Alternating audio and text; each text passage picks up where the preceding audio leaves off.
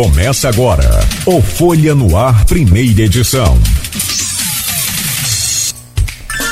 Terça-feira, dia 31 de maio de 2022. Começa agora pela Folha FM 98,3, emissora do grupo Folha da Manhã de Comunicação, mais um Folha no Ar. Nesse programa de hoje, como eu já anunciei, já anunciamos, temos o prazer de receber aqui o professor da Universidade Federal Fluminense, cientista político e sociólogo Jorge Gomes Coutinho.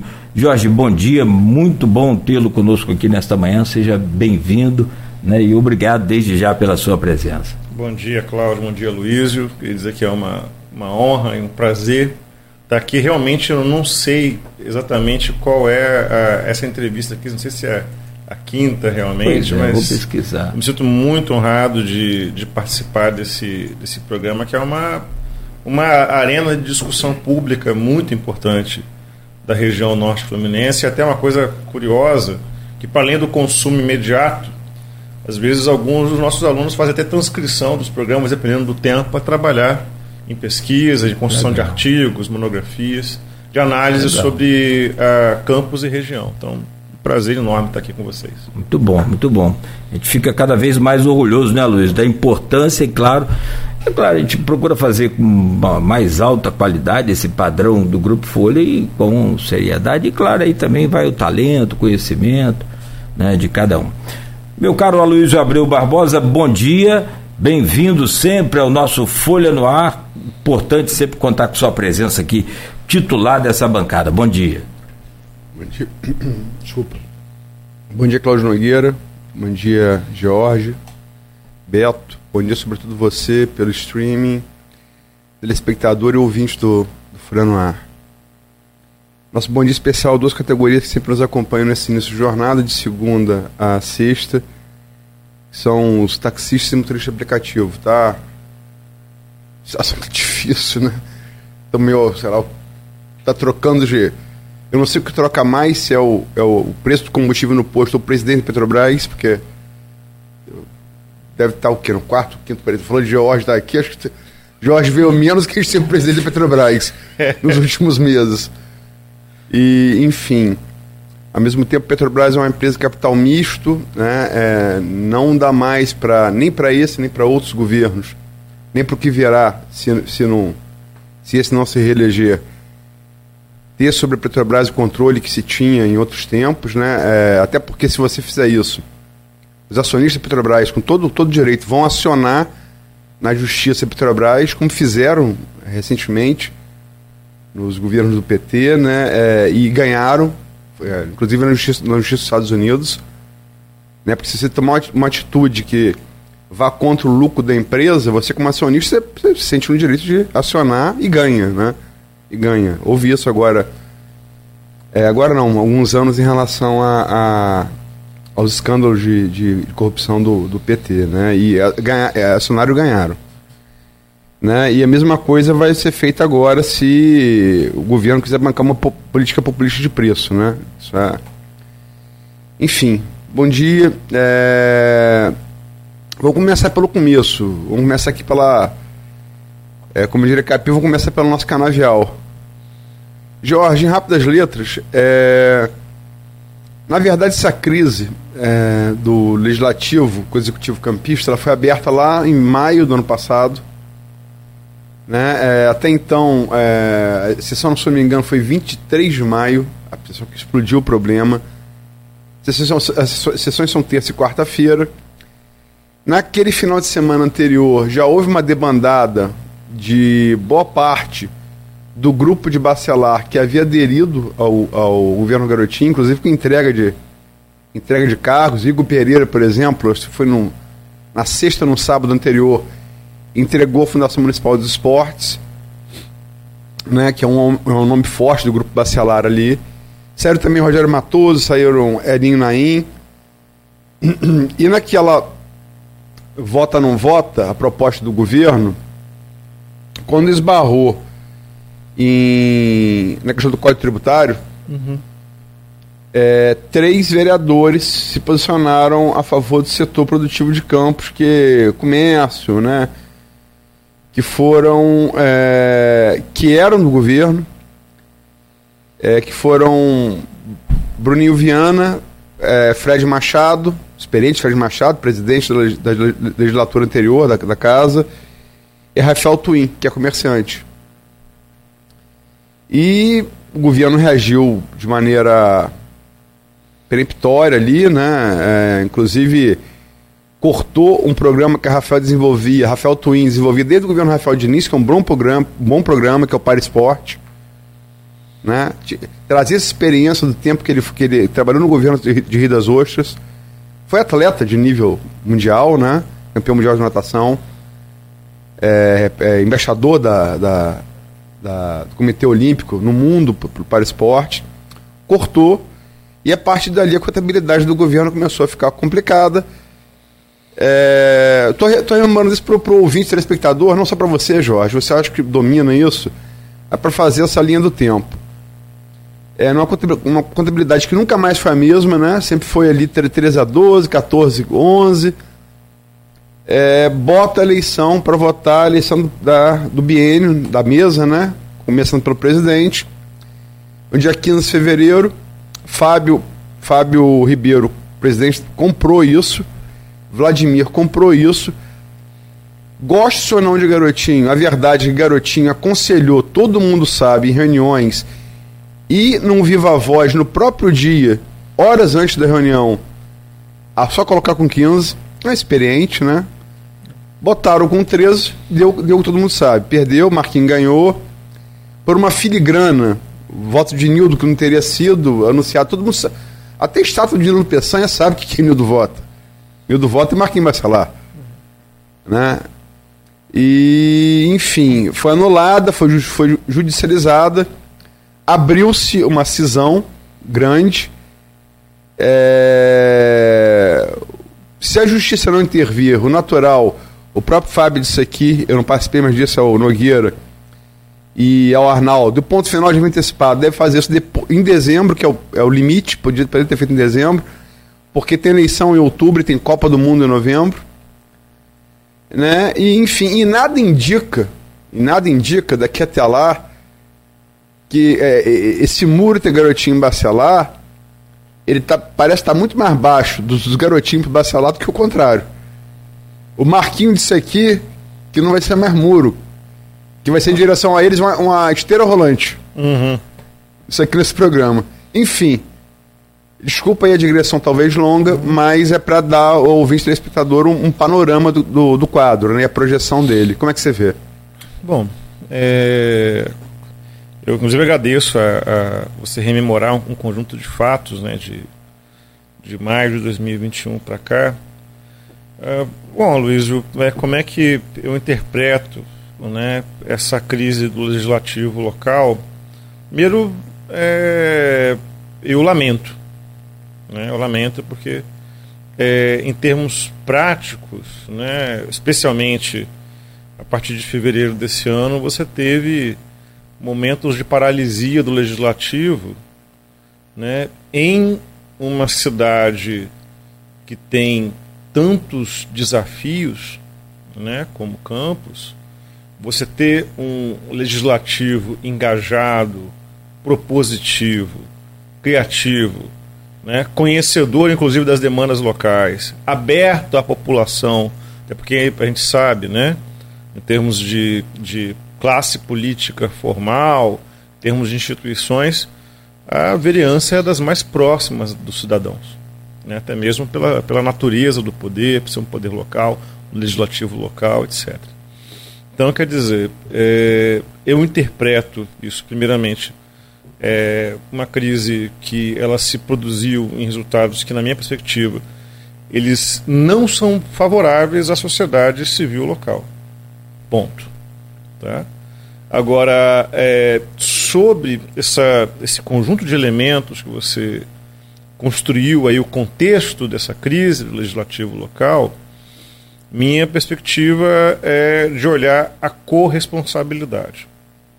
Tá? é, eu não consigo fazer uma, uma leitura é, unilateral dessa, dessa crise. É, me parece que, por um lado, né, é, houve é, problemas, né, um conjunto de problemas que tem conexão à maneira como o governo e a sua base governista lidaram aí com um conjunto de conflitos que me parece que são naturais, né? Eu acho que, é, é, inclusive, não, supondo, né, embora não obstante reconhecendo que há crises e defecções, mas estamos sob a égide do Estado Democrático de Direito. E, dentre os elementos, a oposição é assegurado. Né? Ponto. Né? Agora, é, também, como a oposição decidiu né, fazer os seus enfrentamentos, também me parece que há problemas. Ou seja, tanto a, a, a gerência da crise né, por parte do governo né, parece não ter sido das mais bem é, sucedidas, quanto também a oposição entrou num campo de, digamos, de uma intransigência, né, de um jogo do tipo é, ou ganho tudo ou não quero nada, né, que é sinceramente contraproducente dentro de um cenário de uma disputa democrática, né? É, tanto é que é, é, há um termo nesse campo que é, é você faz oposição, mas sem ser desleal ao regime que te colocou ali.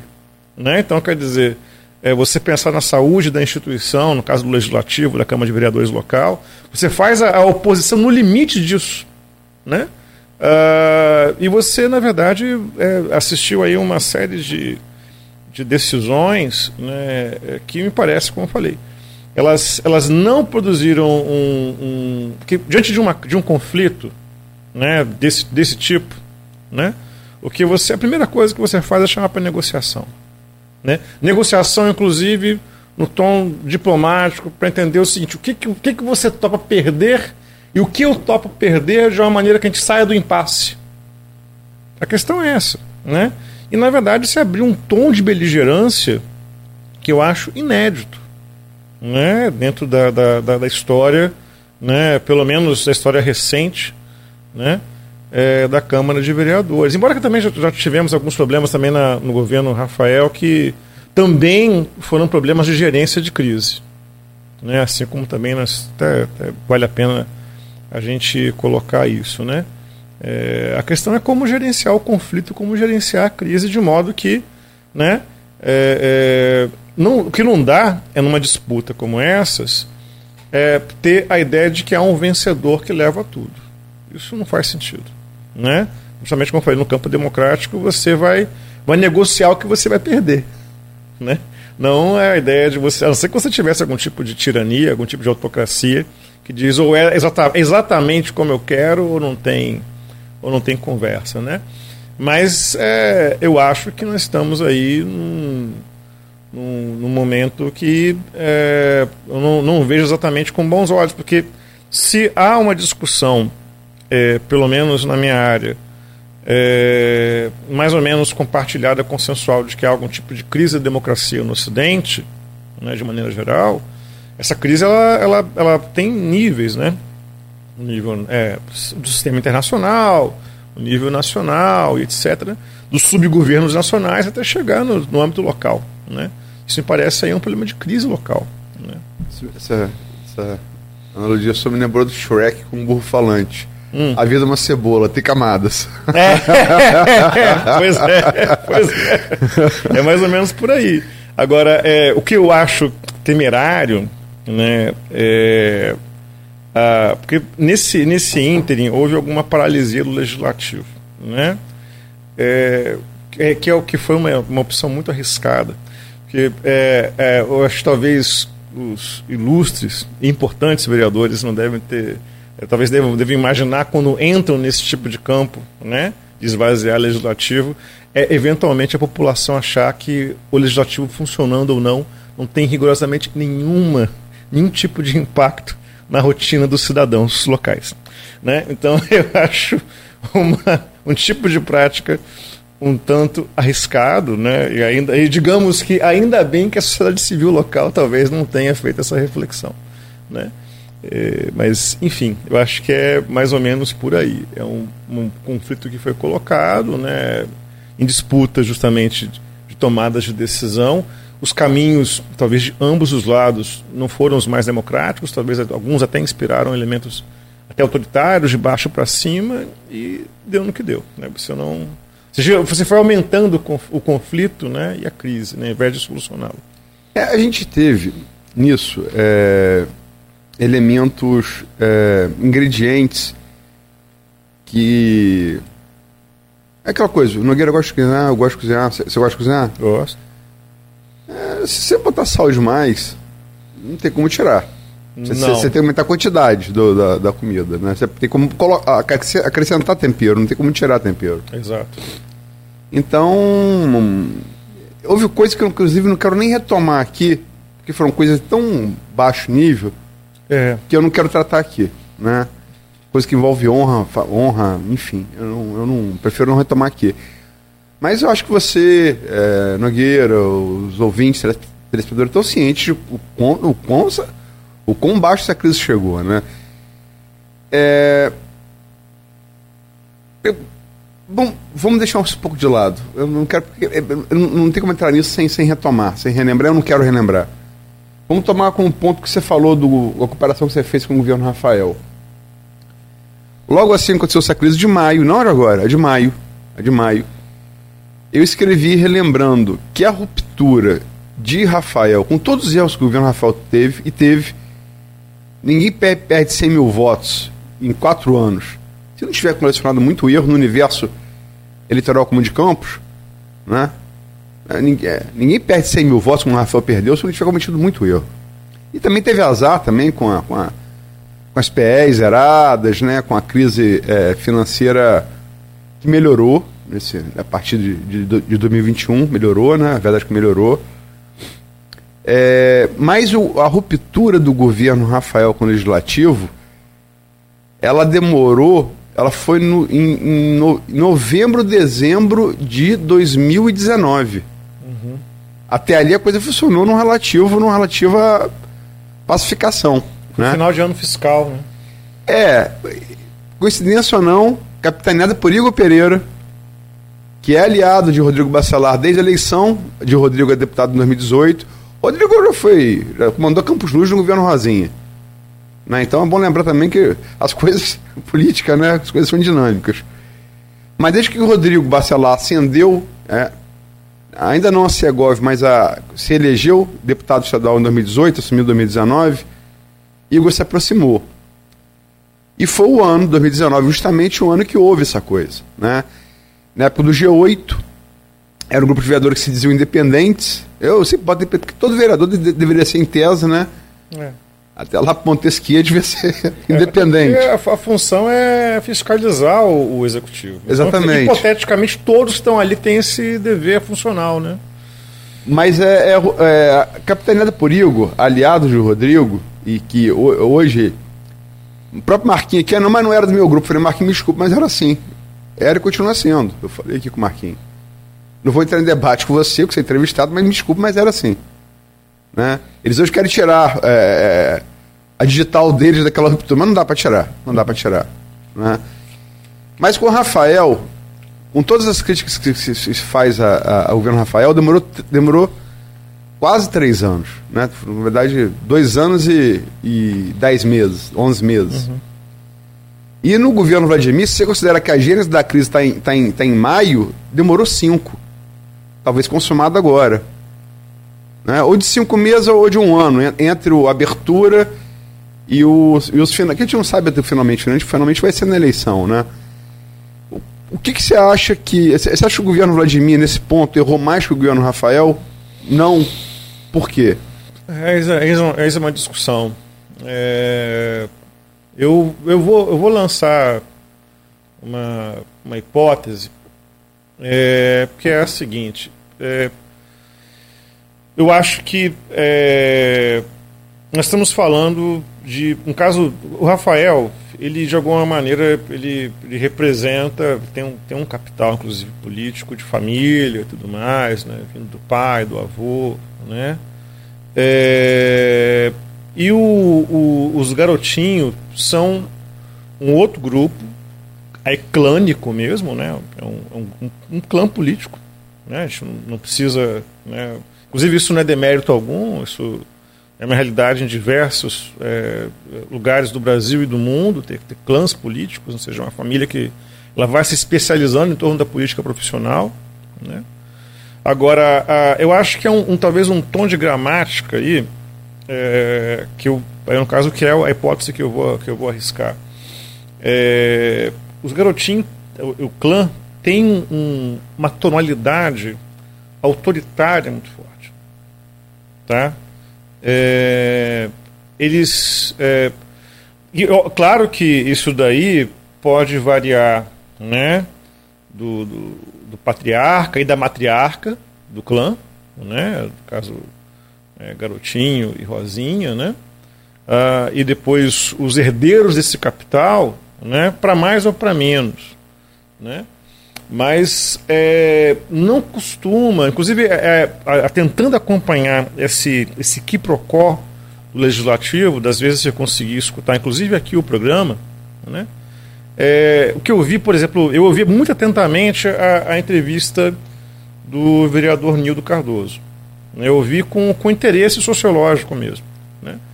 É, e eu notei, em um dado momento da fala dele, numa das entrevistas que ele concedeu aqui esse ano, um certo tom de um, um algo entre uma mágoa e um ressentimento político, dizendo não, mas a, eh, eles têm que negociar, eles têm que negociar, que às vezes não vai ter que ser como eles querem não, né? É, essa é uma reivindicação é, que me parece que é uma queixa, né? É, de um certo autoritarismo que eu como falei que eu acho que é constitutivo né, da gramática política é, dos garotinhos, como eu falei, que pode ser para mais ou para menos. E nem acho que seja um atributo especial de um deles, que não creio que seja. Né?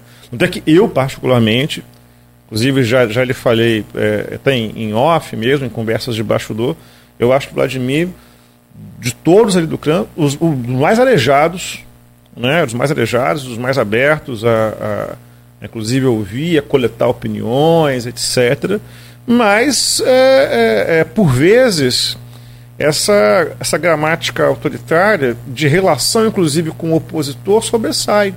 Né? E o autoritário ele vai fazer o quê? Ele vai, é, ao invés de, como falei anteriormente, tentar negociar, saber que numa disputa, né, você é, às vezes você não vai ganhar 100, você vai ganhar 70. Porque foi a vitória negociada naquele grupo ali, naquela tomada de decisão. Você vai ganhar 40. Né? Agora você chegar e impor, ela, eu quero 100, ponto, acabou, o outro lado pode não concordar com isso. Né? Então você está justamente queimando, digamos, possibilidades de negociação, usando às vezes um argumento muito de cima para baixo, e isso gera defecções. Até que eh, você, o que o seu ponto de diagnóstico foi comparar o problema né, do Rafael ter conseguido manter uma base funcional na Câmara de Vereadores por muito tempo. É uma maioria, né? É. Que, que permitiu que ele manejasse né, é, medidas ordinárias do governo, etc. E essa, essa maioria teve defecções no governo Vladimir Garotinho. Agora, por quê? Na minha perspectiva, eu acho que é, envolve aí é, algumas questões de, de digamos, de uma maneira um tanto autoritária, né, do, que é uma característica, como eu falei, do clã político garotinho, né, de lidar com o, o dissenso, de lidar com a disputa, de lidar com o conflito. Né?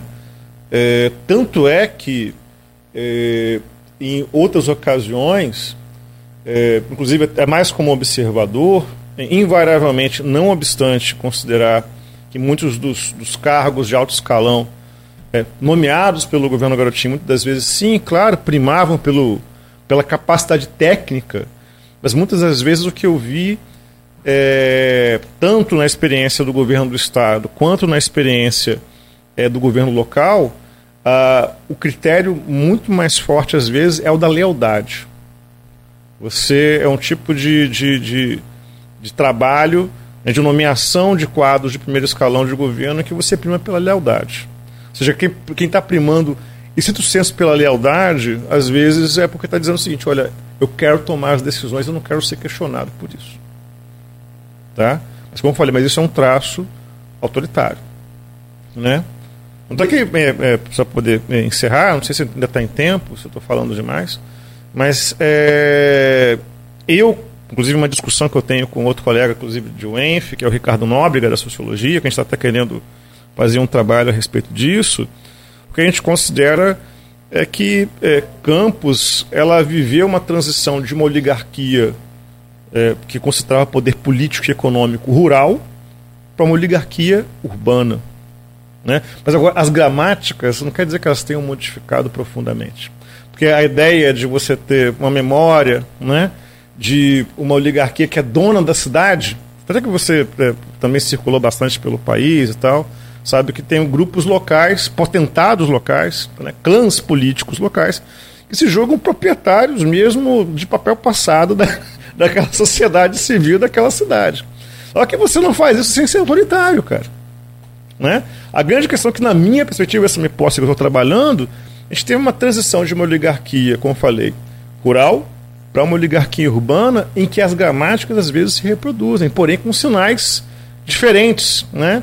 Um sinal de um lado, né, de uma aristocracia rural para um, um, grupo, né, é, de comunicadores e etc que tem uma base urbana de apoio e etc, mas porém mantendo mais ou menos algumas práticas em comum. Não por coincidência, a base urbana de apoio dessa oligarquia comunicadores é justamente a população rural que migrou para a cidade. É, na periferia, que, na franja que, da cidade. Que é um fenômeno ocidental, é. né? Ou seja, o século XX é o século da, da migração do campo para a cidade, né? Então deixa o campus só, não está fora disso. Deixa eu só fazer é, três perguntas para terminar esse bloco. Eu claro. vou fazer três numa só porque a gente está chegando já ao final dele. Sim. É, primeira questão prática. Lá atrás, a questão de Rafael, que fez a ruptura de Rafael, a ruptura de Rafael, a ruptura da, do G8, capitaneada por Igor, com Rafael. E, e, e Campos, é, há que se lembrar, é, é só ter memória curta, curta. Campos entrou em 2020, alguns meses sem orçamento. foi, foi, o resultado daquela crise lá de, lá de 2019 para 2020. Campos entrou, se não me engano, até março, sem orçamento. Sem orçamento era remanejamento. O que é remanejamento? Para o ouvinte entender. Eu faço a planta de reforma de uma casa. Eu vou gastar projeto, vou gastar no banheiro 2x, vou gastar na sala de estar 3x. Faço sala de estar primeiro. Na sala de estar, em vez de 3x, eu gasto 2x. O banheiro começa a obra, em vez de x, eu vou gastar 2x. Eu pego o x que sobrou da sala de estar e remanejo para o banheiro. É, é e aí a Câmara diz: não, calma aí. O percentual que você pode remanejar é esse daqui. Né? É, é, é para o ouvinte entender o que é remanejamento. O que é remanejamento? É isso. Orçamento é peça de ficção. Você projeta gastar tanto. E lá atrás, lá em 2019 para 2020, era 30% o remanejamento uhum. e queriam botar para 10%. E agora é 30% é, e, e acaba ficando em 20%. O resultado foi que ficou em vinho. Um acordo costurado pelo próprio Vladimir, pontual, com o Rafael via Fred Machado, que agora está na oposição. É, é, as loucuras da. Não é loucura, a roda viva da política, né? E agora se a cena mudar de 30% para 5%, né? O que Vladimir disse seria só o governo. Estou reproduzindo, não estou endossando. A segunda coisa é quando você fala de, de dessa coisa autocrática, de de, de imposição do, do, do governo, querer se impor, né? É, eu acho que talvez é, é essa esses três vereadores que eu falei na primeira, primeira pergunta, o caso de Bruninho Viana, de Fred Machado que eu citei aqui, de Fred personagem de outra, de, de várias composições, né? E Rafael Twin, talvez, é, Hoje se briga para ter um voto, dois votos. Perderam três de graça. Três votos de graça. Né? Uhum. Eu acho que ali talvez já tenha sido. O, eu me lembro que você viu uma análise sua da, da entrevista do, do, do Gregório do Vivier com o Ciro, que você falou, foi o ponto de inflexão do Ciro. Uhum. Foi o ponto de inflexão ali do, do, do governo, esses três vereadores. Uhum. E a terceira, e a pergunta prática, né? Aquela coisa. alguma, alguma coisa dessa aconteceria se Rodrigo não tivesse assumido a Segovia, não tivesse um baita lastro atrás, que Segovia é uma parte importante de qualquer governo, né? Muito bom. É hoje o homem forte do governo. Cláudio Castro, que vamos falar isso no próximo bloco, lidera as pesquisas para a reeleição. São três perguntas, uma só. Olha, eu não sei se eu vou conseguir dar conta de tudo, mas agradeço, até porque as, as perguntas estão com análise no meio, né? É, eu, eu, posso adiantar que eu praticamente concordo com tudo que você disse. É, não, não, como falei, deixa eu pegar aqui um ponto, né? É, eu, acho, eu acho que vou começar pelo final, Luiz. É, o que a gente está vendo né, é, é um aumento de complexidade né, das forças políticas em âmbito local regional. Né? Ou seja, até então, é, do cenário ali do movimento Muda Campos, na década de 80 para cá, o que você construiu foi uma hegemonia é, muito sólida. Não estou dizendo, estou discutindo qualitativamente que hegemonia foi essa, estou dizendo em termos de domina, dominância política. Né? o que você construiu foi uma hegemonia muito sólida do grupo Garotinho, né? É, na cidade em especial. Tanto é que é, os, os prefeitos posteriores é, ou eram aliados ou eram defecções de aliados, né, desertores né, do grupo Garotinho. Mas, mas a, a, origem compartilhada era mais ou menos isso. Tanto é que o Rafael, inclusive, é, foi tido como uma, uma, um ponto fora dessa trajetória. A única exceção. É, pois é. Então, quer dizer, você, é, você não tem como não considerar né, o, o, clã Garotinho como muito bem sucedido politicamente né, em Campos em especial. A questão é que, é, digamos, talvez de uns seis anos para cá, sete anos para cá, essa hegemonia ela tem sido um pouco ameaçada com a emergência de outros grupos políticos disputando o mesmo capital né? no caso o, o sistema político local, né? a, a, política local. Primeiro foi o, o, Rafael, que não foi bem sucedido, né? embora com o alto grau de legitimidade no começo, mas porém né, a, o final, como nós vimos, ele foi um tanto trágico né, em termos de manutenção de capital político. E a, outro clã é, emergente é o clã Bacelar, né, que a gente está começando a ver aí como um, um grupo político de origem local, que é uma força ascendente, né? Uh, e disputando esse, essa mesma, esse mesmo mercado político local. Né? Agora, é, o que você colocou eu acho muito importante. É, é, um dos pontos de, que pode desequilibrar né, nessa disputa entre é, o clã Garotinho e o, o clã ascendente, né, que é o clã Bacelar, é justamente o posicionamento do, do Rodrigo né, dentro do governo do Estado, né, tendo acesso a, tanto a, a, um conjunto de recursos né, que, que são fundamentais numa disputa política, né, que envolve desde recursos humanos até recursos orçamentários. Isso aí pode desequilibrar, eventualmente, em favor dele a disputa. Né? como também ele está adquirindo um, um, um know-how, uma vivência política, estando onde ele está, no primeiro escalão, né, que também para ele é muito interessante em termos de aprendizado político formal.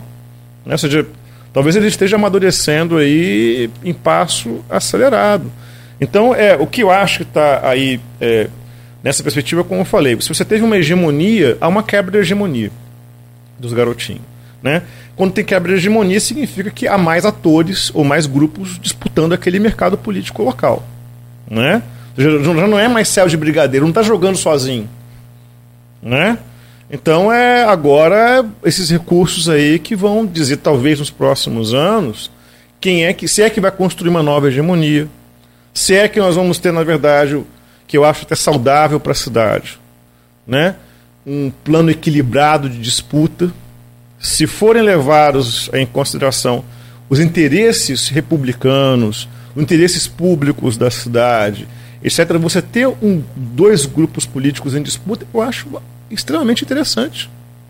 se forem grupos propositivos, se forem grupos que estejam almejando é, fazer a competição, apresentando a melhor performance de governo, excelente, meu amigo. Excelente. Agora, se for meramente uma, um tipo de disputa do cenário guerra todos contra todos, né, que nós vimos um pouco isso nessa crise da Câmara de Vereadores, é claro que não é interessante para ninguém, e nem para os grupos, que eles entram numa, numa uma espécie de luta autofágica, né? que não é, não, é, não é um dos melhores resultados desse projeto. É, você, pulou as, as, duas primeiras perguntas. É, questão do remanejamento, acho que questão prática importante. Mas eu, eu não quero, eu quero ficar nessa última resposta sua. Tá. É, para terminar, desculpa, Nogueiro, só para a última pergunta. É, a gente, só para lembrar, para ser é, fiel à, à, história do município, Sim. A, ascensão do grupo Bacelar ela é pregressa ao governo Rafael ela se dá no enfrentamento pessoal do Marco Bacelar, que dá nome ao clã, com um garotinho com o presidente da Câmara no governo Macaiba. Recordo. Na telhado de vidro. Ela, ela, ela ganha a projeção em 2008. E tem uma coisa que é ontológica, que garotinho se fez aqui, onde está, microfone de rádio. Garotinho tinha um programa na rádio diário, na rádio que serviu o grupo familiar dele, né? É, e tinha interação com com ouvinte. E aí entra, bota o Beto para falar. Ah, aqui é João do Parque Prazeres. Aí o cara vai e bota. Beto vai todo cordato, no, concorda com tudo que pergunta na, na triagem. Na hora que bota Beto para falar com o João do Parque Prazeres, alô, João do Parque Prazeres. Não é João do Parque Prazeres, não. Aqui é Marco Bacelar, seu pilantra. e tava ao vivo. Não, isso é, marcou muito. Eu ouvi, isso é. faz parte já da história política de campo, né? Ou do bestiário ou do anedotário, aí depende de quem está falando. Mas foi muito, foi muito e corajoso e garotinho claramente deu uma afinada ali, né? Ele ficou, ele ficou em saia justa com a, com a situação. Então ela, ela vem de trás. Mas a pergunta é só, isso é só para ser justo, né? Porque isso, é, isso vem lá da telhado de vidro, né? Aquele problema que Campos teve é, secretário preso e tal, enfim, pela Polícia Federal, aquele avião preto que veio aqui, né? Uhum. Uma coisa até pré-Lava Jato, foi anterior ao Lava Jato. Sim. Ele não foi anterior, mas, mas, mas assim, foi anterior a, a, a, ao. Não, foi anterior, foi anterior sim, 2008 foi anterior, foi anterior, tô, tô viajando, anterior sim. Mas já anunciando que viria depois com a Lava Jato. Uhum. Mas é a pergunta não é essa não, a pergunta é a seguinte. Diferente do que aconteceu com o Rafael, que o, o resultado nós, nós sabemos qual foi, embora não dê para decretar o ocaso político de Rafael, ele pode se erguer, até tem talento para isso. Uhum. Mas o Rodrigo, como a gente vai falar no próximo bloco, está num governo que lidera as pesquisas para se reeleger, é o homem forte desse governo e não é segredo para ninguém, é dito isso abertamente. Se se reeleger com os votos que espero, eu acho que é uma reeleição que é pulo de 10, dá para te falar isso, a reeleição dele é pulo de 10, né? É, se reeleger bem, com a votação que espera fazer, é fortíssimo candidato a ser presidente da Alerj. Né? Lógico que é, tem que combinar com os russos, mas assim, mas nada indica, pelo menos até o presidente, o contrário. Então, qual, qual o resumo da minha ópera? É, desculpa de novo por me alongar. É, Rafael é um, foi, foi um, um, grupo que teve um, uma coisa meio de estrela cadente, foi muito fulgurante, mas caiu rápido. E Bacelar parece que está só no início de uma trajetória, como você disse, com envergadura muito mais ampla. Como é que fica isso para o futuro, próximo? Como é que você projeta? Pois é, é, é eu, eu olho com, com, com interesse né, é, ana, analítico, digamos assim, como eu falei, que eu, eu vejo, é, embora claro, sem dúvida alguma, eu, eu, concordo que, com você que existe um patriarca, no caso do clã Bacelar, que fez um trabalho, né, que inclusive é essa, essa relação dos clãs, né, das famílias políticas, né, invariavelmente o, o, herdeiro do capital político ele sai com dois corpos de vantagem com relação àquele que não tem, né? Uh, então, sem dúvida alguma, há a figura do Marcos, mas é O que eu vejo, Aloysio, é, no caso do Rodrigo, é, no caso, comparando que são homens de gerações diferentes, o pai e o filho, né? Há um, há um, um plus, né, um aumento de, de profissionalismo de atuação que eu não me recordo de ter visto no caso do, do Marcos Bacelar. Né? Parece que o Rodrigo ele ele está seguindo né, um caminho, como eu falei, ascendente, né? É, conseguiu inclusive entrar nas franjas do poder é, do, do governo do estado do Rio de Janeiro, que é um dos maiores estados da federação, um dos estados mais relevantes, inclusive, da federação, né? em, em termos de impactos, é, influência e etc. Né? Uh, ele, ele, ainda é jovem. O Rodrigo ainda é jovem. Mais né? jovem do que eu você. Hã? É mais jovem do que eu você. Não é grande vantagem, mas é mais jovem do que eu você. é, sem dúvida. E, e, como falei, e que me parece já está trazendo uma expertise, né? Que o coloca também em vantagem com os outros postulantes ao poder na região, né? Então eu, eu, o que, que pode acontecer? É, aí é, é, muito difícil. Como é sempre interessante lembrar aquela frase do atribuída ao Pedro Malan, né? No Brasil até o passado é incerto. O que dirá o futuro? Né? É, mas é, é, me parece um caminho muito promissor. Mas como eu disse, é, é, quais serão os termos disso? Né? Que eu acho que é, que é um pouco, inclusive, a discussão que a gente deve fazer no, no segundo bloco, né? focar mais no governo do Estado né? e no Estado do Rio. Né? É, quais são os termos desse projeto de ascensão? Né? Porque é, Campos tem desafios na, no, no, no, estruturais no atual contexto que são muito complexos. Né? Porque é, decisões tomadas no âmbito coletivo, e nós estamos já vendo isso, podem tornar a vida da população local pior ou melhor nos próximos meses e anos, dada a situação que nós estamos. Né? Então, é, é, não obstante reconhecer grupos e indivíduos, me preocupa muito o que, que eles estão propondo, né? Em termos, inclusive, de, de interesse mesmo enquanto cidadão. Né? Aí mais, além até mesmo do meu trabalho de, de, da área de ciência política, me preocupa muito como cidadão. Agora, é, que o Rodrigo é um personagem, nesse momento, bastante interessante, em termos até mesmo de. Acho que tem uma projeção meteórica né? Vindo de onde, de onde ele veio e tal, né? em termos de origem local, etc. E dar esses passos, né? É, eu acho, acho bastante interessante. E como eu falei, é, reiterando, até porque realmente como você colocou as outras questões, até peço desculpa por não ter dado conta das anteriores. Mas é, eu acho que pode ser, dependendo dos projetos, dos conteúdos programáticos em disputa, além dos agentes, pode ser muito salutar para a cidade, porque a cidade já tem desafios muito, muito severos, muito importantes. É, olha, são 7h54 e de fato é o que a gente falava, é, o engajamento de uma pergunta na outra, um assunto no outro, um detalhamento dessa linha do tempo feita muito bem pelo Aloysio.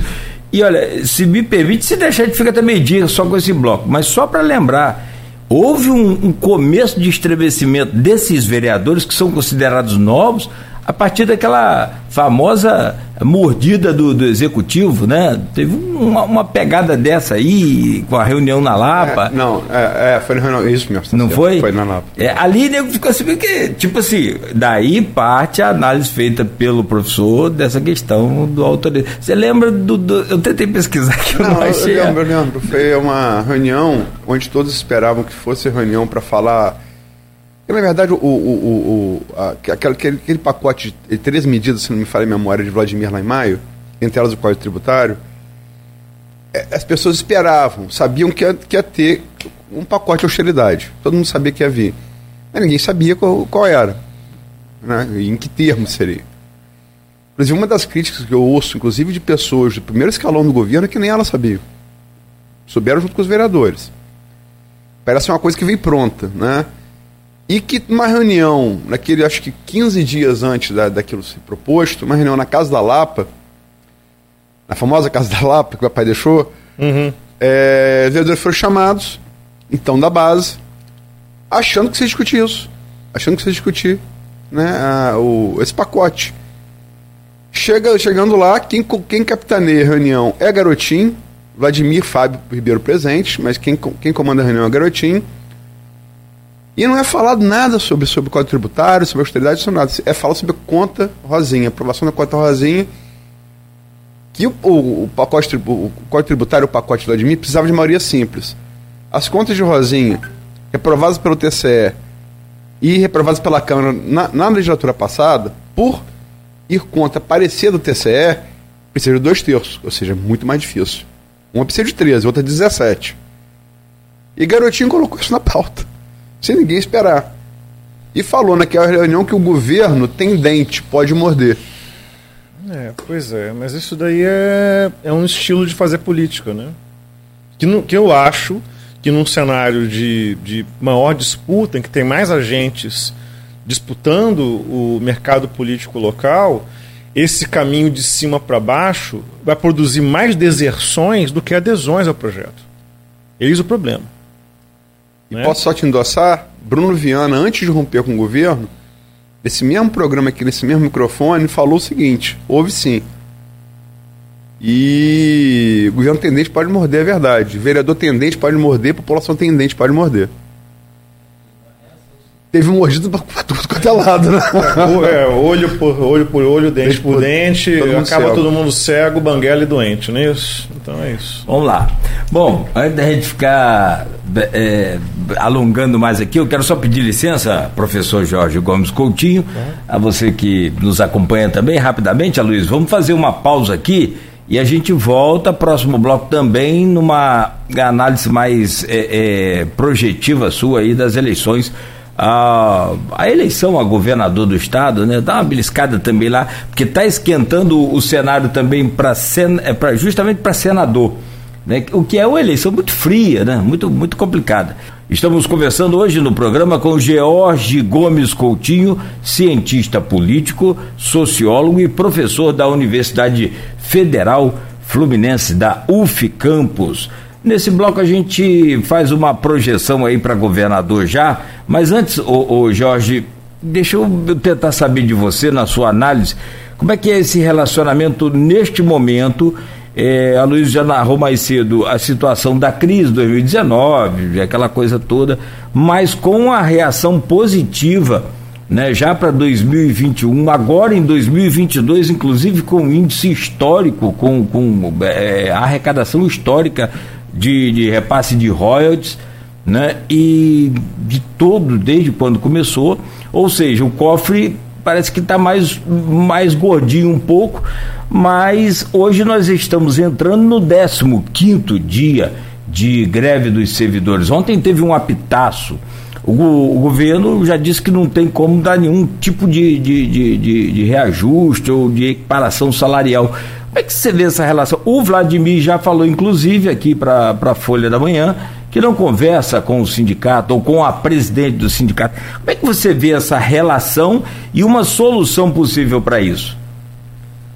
É, mais uma vez, né, eu acho que, é, voltando aí algumas questões que eu já pontuei no primeiro bloco, é, eu acho que é, é importante a gente trazer a, a, o problema da gramática autoritária. Né? Em governos democráticos, em tese, você, você está no executivo, né, pode ser no executivo local, estadual ou nacional, em tese você tem que dialogar com todos os atores relevantes.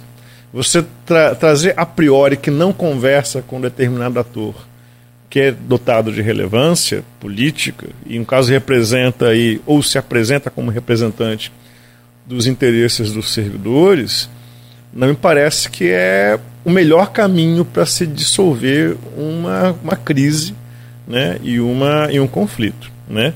Agora, é, para além disso, que eu acho né, que a discussão ela, ela, ela poderia ganhar um grau de qualidade. Eu acho que, é, sem dúvida alguma, é, há um processo inflacionário em curso, muito severo, né? é, que sim afeta é, a capacidade de compra, que inclusive agora as classes médias né, têm sentido é, com mais, é, com mais é, clareza, né? porque até então, quando se pegava somente as classes é, D e E, né, você, a parte das classes médias, meio que ignorava o processo. Mas agora está começando a chegar né, nas classes C e B e, e, os grupos começam a se movimentar. Ou seja, a reivindicação de reposição, ela nesse sentido, ela é legítima, né? inclusive de reposição né, de perdas inflacionárias, etc. Agora, o problema que eu acho que você poderia elevar né, a qualidade da discussão é ok, é, é legítimo e razoável se pedir reposição de perdas, etc. Mas agora, que, que vai ser feito com relação também à qualidade dos serviços públicos municipais em contrapartida? Porque é, é, há uma mudança, que eu não sei se, se a bancada compartilha né, comigo, há uma mudança é, de percepção do mer no mercado de opinião, na opinião pública, acerca do servidor público nos diferentes níveis. Né? Então, é, que há um processo de deslegitimação do serviço público e etc., né, com, que tem muita intensidade, especialmente, eu acho, da década de 90 para cá na opinião pública brasileira.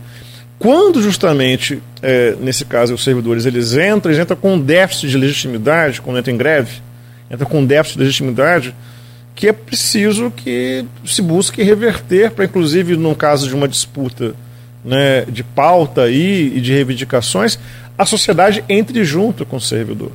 Né? Compreender, olha, nós compreendemos seu pleito como justo, nós compreendemos que nós também temos um jogo ganha-ganha com isso, então vamos ajudar a pressionar o, o, executivo, nesse caso em particular, a ouvir vocês. Eu achava que esse poder. Veja bem, eu não estou dando uma fórmula. Estou fazendo uma. uma estou elucubrando, né? É a partir disso. É, ou seja, é, sim, eu acho que a, a demanda é, é, justa e legítima. Ah, não, não acho que seja o melhor caminho você vedar canal de diálogo qualquer tipo de ator, né, quando você está no executivo, né? É, não me parece que seja o melhor caminho. Você, você prolonga crises, você não, você não, não, não, não, não soluciona a crise. Agora, por outro lado, né, eu acho que é um trabalho né, que deve ser feito sim, né, pelas, pelas áreas de comunicação dos sindicatos ou dos servidores, apresentar também contrapartidas. Né, olha, vamos seguir por tal caminho aqui, porque é um jogo de ganha-ganha para a sociedade civil. Porque senão fica parecendo, e esse que é um ponto, às vezes parece que é uma demanda corporativa. Eu sinto senso corporativo. E isso daí, eu não sei se nesse momento no país, né, e dada a configuração da opinião pública como falei, da década de 90 para cá, não sei se há espaço para isso. Só se pedir opinião da bancada, vou dar a minha opinião, não posso falar para o Cláudio Nogueira, por óbvio. Eu acho que é, Vladimir Frito prefeito, acabou, ele é prefeito. A eleição foi livre, foi, foi homologada pela, pela, pela, pela Justiça Eleitoral, acabou, ele é prefeito. Elaine Leão foi eleita presidente do Ciprozep, a eleição foi legal, acabou, ela é presidente do Ciprozep as duas lideranças, guardadas suas proporções mais que devido, têm que ser respeitadas. Ponto. Ponto. Não é porque se eu gostar ou não gostar, azar o meu. Eu acho só isso. Só para dar minha opinião sobre, sobre esse fato. E concordo com a Carla Maia, que é um detalhe importante, a ouvinte, a telespectadora falando aqui, que a gente tem que lembrar sempre, no quando a gente fala de repassos de royalties, que eles não podem ser usados mais para pagar o servidor. Isso é, um, é uma coisa importante para a gente lembrar. Posto isso, vamos partir para o plano estadual. Pois não. A gente vem aí desde o início, desde, na verdade, desde o ano passado, é, com a pré-candidatura apresentada de, de, de, Marcelo Freixo, que migra do, do, do PSOL para o PSB, justamente para tentar tirar um pouco dessa, dessa coisa de radical de esquerda. O PSB é um partido mais, mais de esquerda mais light, digamos assim, do que o PSOL. É, e vinha, até pelo recall que ele tem de, ter disputado a Prefeitura do Rio, né? É, um deputado, um parlamentar, tanto, tanto na Alerj quanto depois na, na Câmara Federal, com uma projeção muito grande, vinha liderando. E nas últimas duas semanas, a novidade que a gente teve, a partir de uma Genial Quaest, pesquisa Genial Quaest, foi Cláudio, Cláudio Castro superando já, já o Freixo. O que talvez não fosse esperado um pouco mais perto do pleito. Como é que você vê é, é, essa, essa, esse pleito, Jorge, e, a projeção dele? E se você acha que a gente caminha realmente para uma polarização aqui, é exemplo do que a gente vai discutir no próximo bloco é, nacional. Bom, eu agradeço mais uma vez pela pergunta, contextualizada, inclusive. É, inclusive, fazer uma, uma, observação, até porque a gente estava conversando em bastidor aqui sobre pesquisas, eu costumo olhar com muita atenção o que o pessoal da Quest está fazendo. Né? Inclusive, um, um pessoal da, da UFMG muito sério, que trabalha com metodologia de pesquisa quantitativa, que já tendem a ser pesquisas muito bem calibradas metodologicamente. Tá? Então, é, eu ouço com atenção o que eles estão apresentando de relatórios.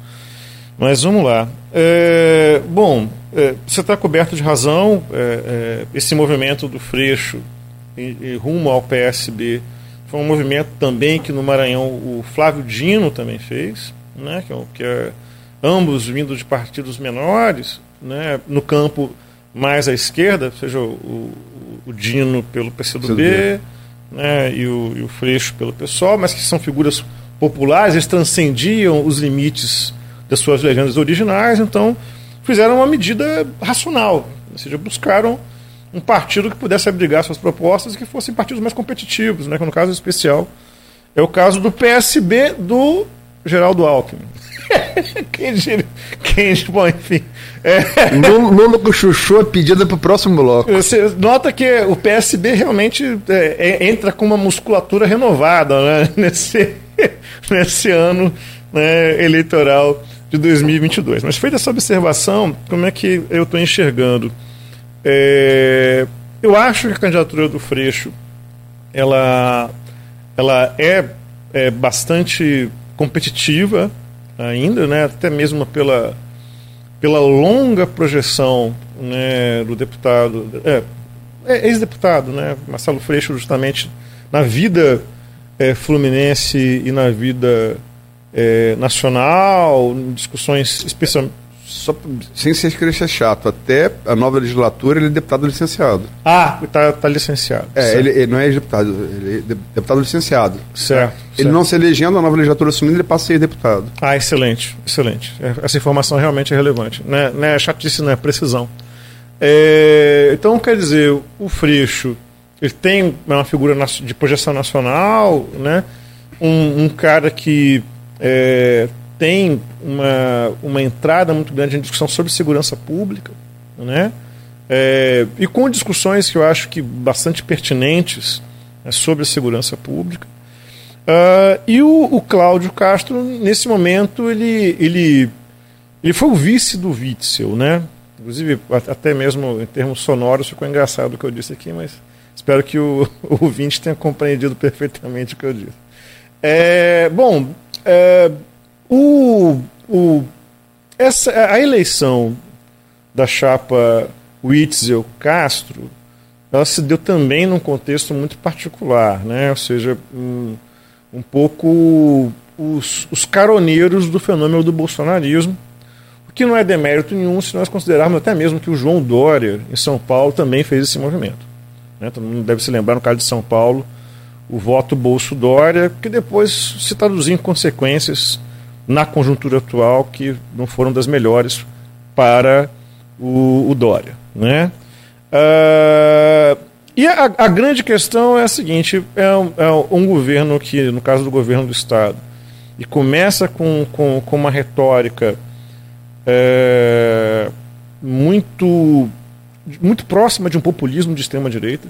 Né? Eu acho que inclusive com, com um discurso muito, muito beligerante, que eu sei que tem é, respaldo e legitimidade em parte da população, mas um. um é, é, era, era justamente essa frase de triste memória que eu ia é, trazer aqui à tona, né? Que na prática acabou se mostrando isso, né?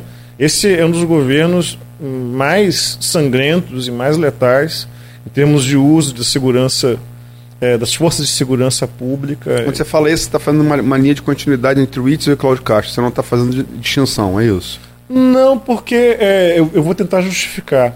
É, é, porque, como eu falei, no primeiro momento é, há uma, uma, uma entrada muito forte nesse discurso daquilo que a gente pode dizer como de um populismo de, de, de extrema direita, né, um populismo de direita que você vê você vê no caso do Bolsonaro, você vê isso no caso de alguns governos estaduais, mas também você vê no, no caso de um Duterte na, nas Filipinas. Né? A ideia de você ter uma força de segurança pública né, é, que ela trabalha como força de extermínio. Na, na prática é isso. Tá? Quando você fala que você, você, você vai colocar agentes armados do Estado poder dar tiros em cabecinhas por aí, está dizendo isso. Né? Então, é, agora, a grande questão é que o, a, a, conjuntura mesmo exigiu alguns pontos de inflexão nesse discurso, inclusive na questão de, da sanitária, na questão de saúde pública que vem em decorrência da pandemia de Covid-19. Né? Onde é que, é, eu não sei se o, o, o, eleitor campista reparou, há um, um outdoor né, na 28 de março, mais ou menos em frente ali do, do IFE, né, o IF Campus, né, o campus centro do IF Campus, é, falando justamente sobre a questão das vacinas e das, da Secretaria de Saúde do, do governo do Estado do Rio de Janeiro, que é o discurso correto. Fazendo uma propaganda positiva, inclusive, da, da, do uso de vacinas e etc. Né? Então, quer dizer, é, é por isso que há uma, uma continuidade. Há um, o governo começa muito quente nesse discurso populista de direita, depois a realidade força a adequações. Né? E o governo Cláudio Castro, né, que entra justamente após né, o, o, impeachment né, do, do, do, de Wilson Witzel, né, ele segue um pouco essa continuidade. Né? Não há ainda, na minha perspectiva, uma política de segurança pública é, é, sistemática no estado do Rio de Janeiro. Não há. Na minha perspectiva, pelo menos, não há. Né? Mas há alguns pontos né, de, de digamos, é, de sensatez, de razoabilidade em algumas questões de ou de parte da pasta da educação, da pasta da saúde, etc. E, o, e isso o ITS já tinha começado a fazer por imposição da realidade, né?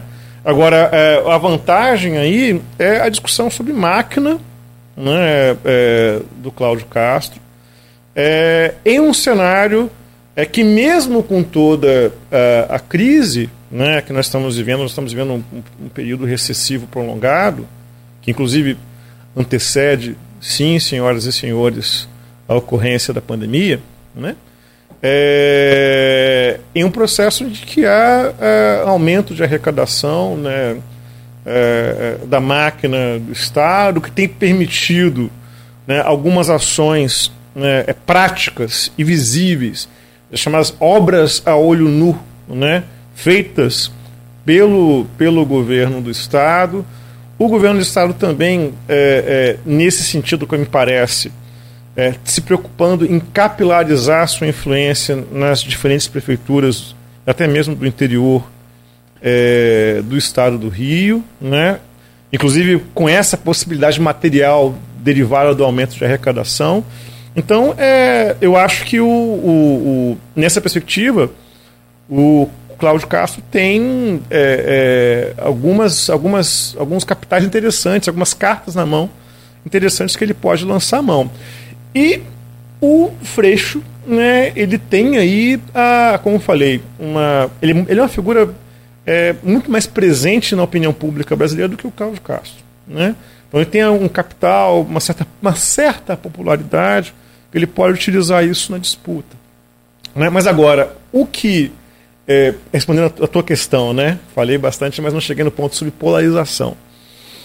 É, eu, eu não sei o, o, o quanto que nós vamos ter de, de elevação de temperatura no caso do governo do estado. Eu não sei. Né? É, depende muito do tom que vai ser adotado entre os que estão em concorrência. Né? A ideia, é normalmente a ideia de polarização ela tem trabalhado muito com um certo uh, aumento de temperatura dos ânimos, né? É, pelo menos o que nós estamos vendo no cenário nacional, um pouco isso.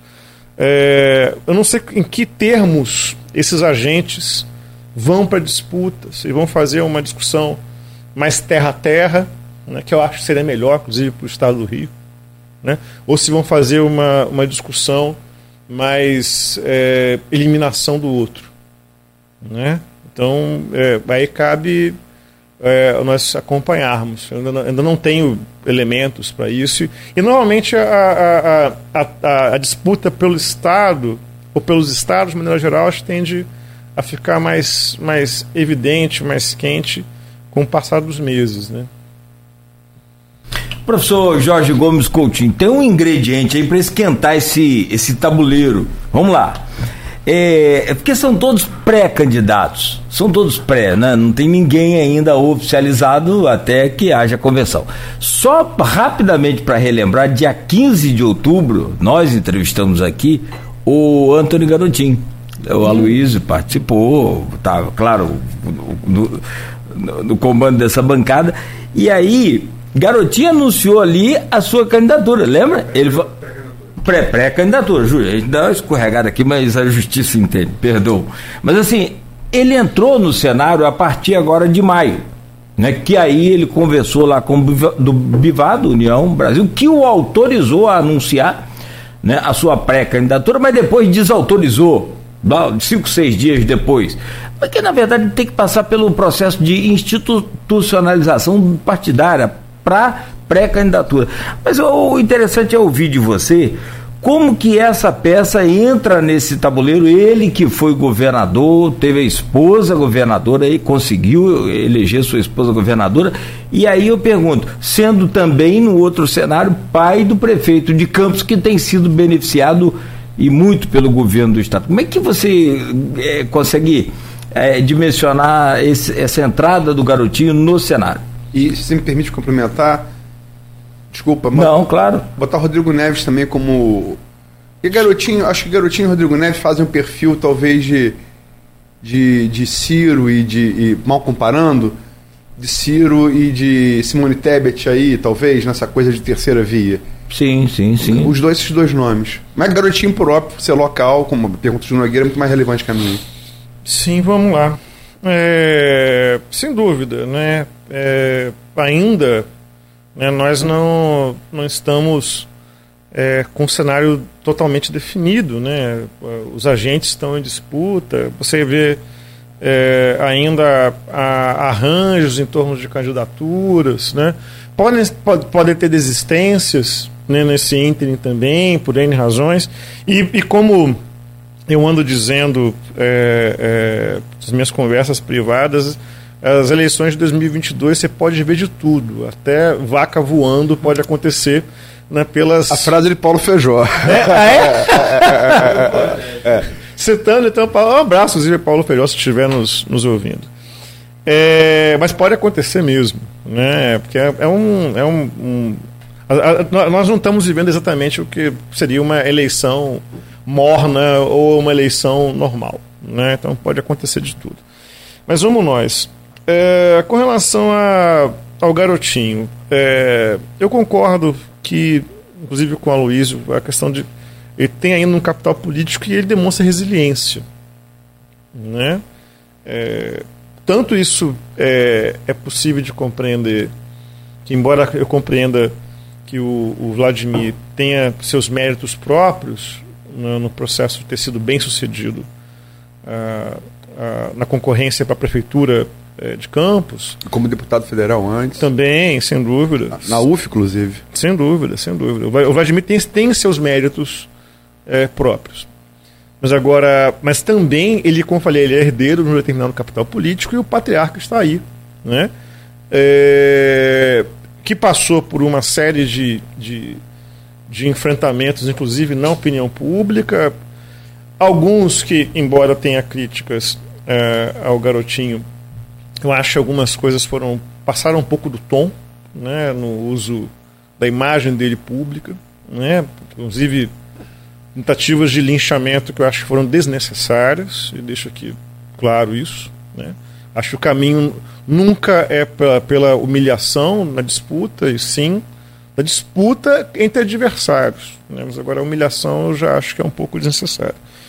É, então, de toda maneira, mesmo com tudo isso, ele demonstra sim uma resiliência né, de capital político. Ele é um, é um, é, Garotinho é, é, importante que a gente diga, né, em termos de, de nova república, é, já falei isso em mais de uma ocasião, é o político até o presente momento mais bem sucedido né, dos anos 80 para cá, que vier, veio aqui dessas terras.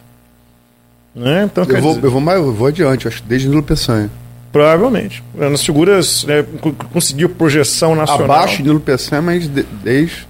Sim, agora a que, eu acho que a, a, questão dele, Cláudio, que você inclusive apontou aí no, na, sua, na sua questão, na sua pergunta, é como é que ele vai lidar com, com o Bivar, né? É, é, é, pois é. Né? Porque é, a questão do, do, do, do União Brasil, nesse momento, eu, eu olhando né, a, a legenda, que é uma legenda forte, tá? Bastante forte, né? Não é uma é, não é uma não é uma não é uma aventura, né? E, e o Bivar é um cacique experimentado, né?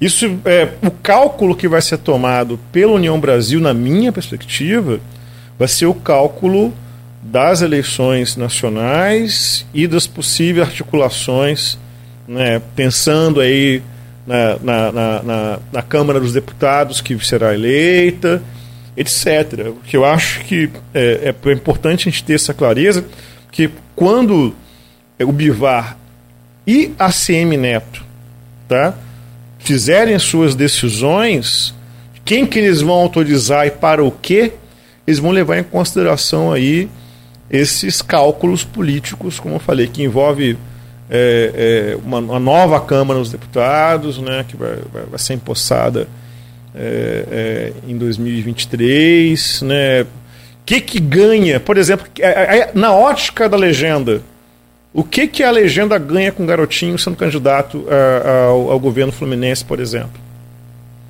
Acho que essa que é a questão. Não, não, não, aí, mais uma vez, não, não pode ser na base do peito e arrebento. Eu estou vendo, é, inclusive essas eleições, como falei, são tão sui generis, eu estou vendo é, diferentes atores políticos nacionais, às vezes de primeira grandeza, indo para disputar a Câmara dos Deputados. Nomes que poderiam tranquilamente em seus estados serem candidatos a governador, porque é, é os cálculos estão ganhando, cálculos políticos ganhando uma sofisticação de outro planeta, né? dado que há, há, há, há muito em jogo nessas eleições.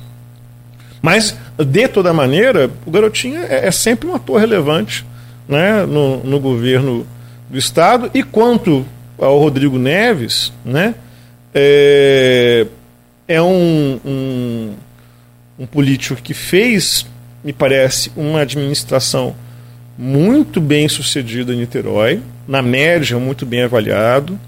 É, particularmente que eu pude. Até porque é, eu sou professor da Federal Fluminense, a sede é Niterói, então a gente acaba tendo o, o coração meio lá meio cá. Então a gente se interessa também por Niterói, até mesmo porque. Fiz meu doutorado em Niterói, então quer dizer, tem uma relação afetiva com a cidade também, eu gosto de Niterói. Então é, é, a atuação do Rodrigo durante a pandemia foi exemplar, talvez uma das melhores do Brasil. Tá? Então é um quadro extremamente interessante, extremamente capacitado né? Agora, a questão é se é, ele vai ser um daqueles excelentes quadros num contexto de eleição que é desfavorável a ele.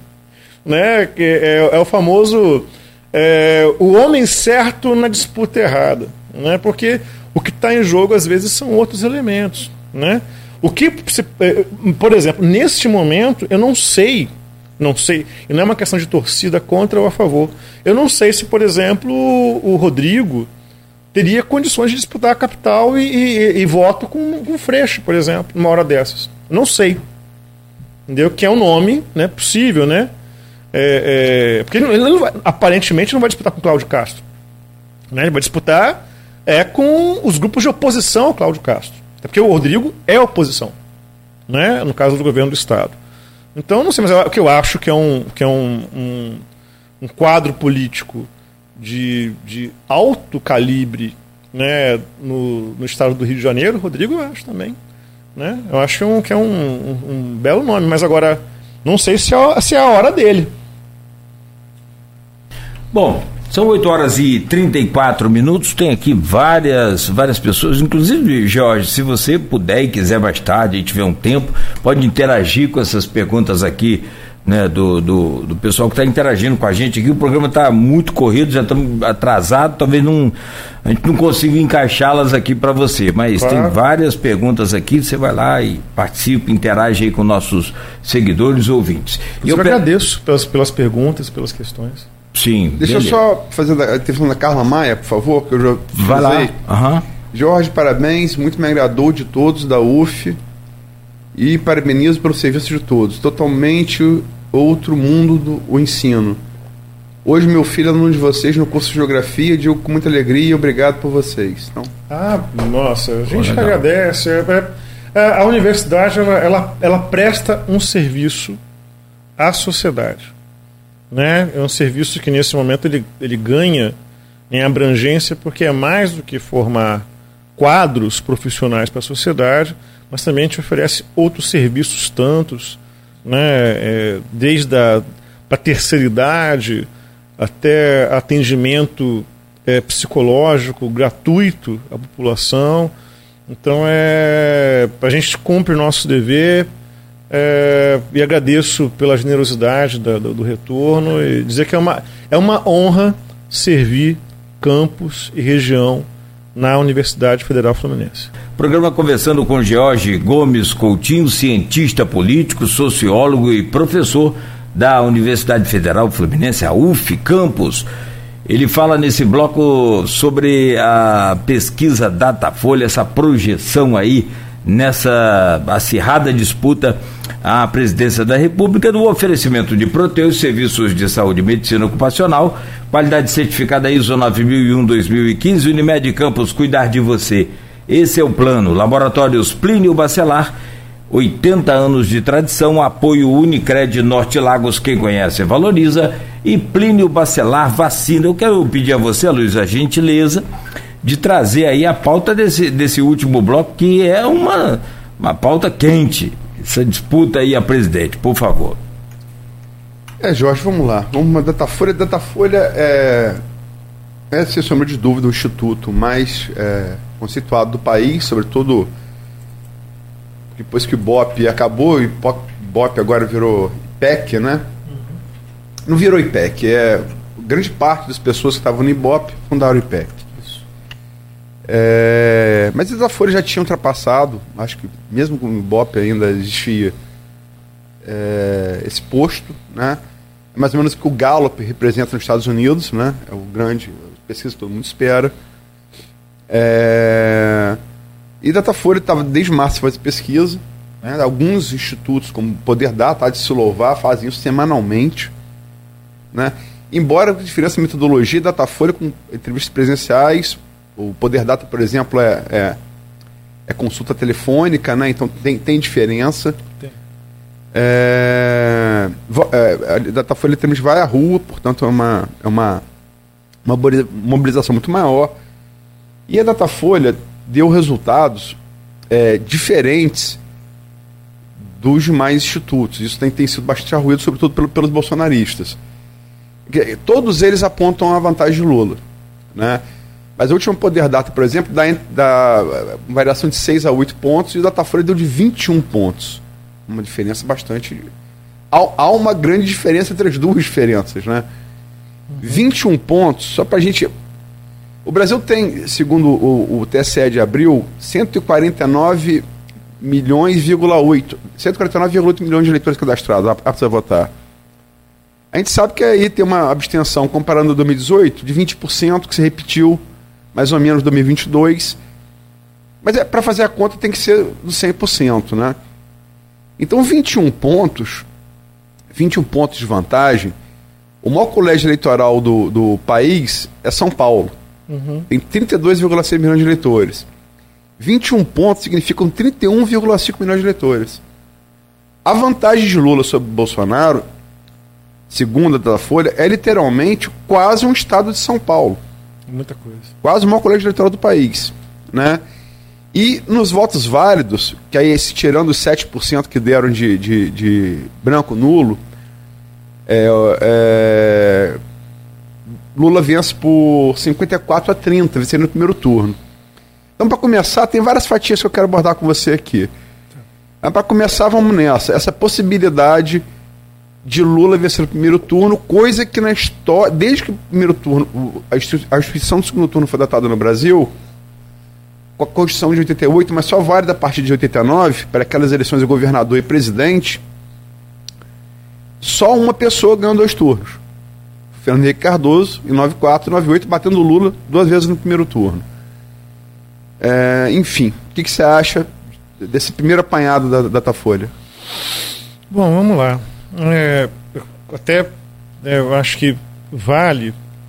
É, vou comentar brevemente questões de, de diferença, né, de, de, de, índices alcançados, de percentuais alcançados entre pesquisas.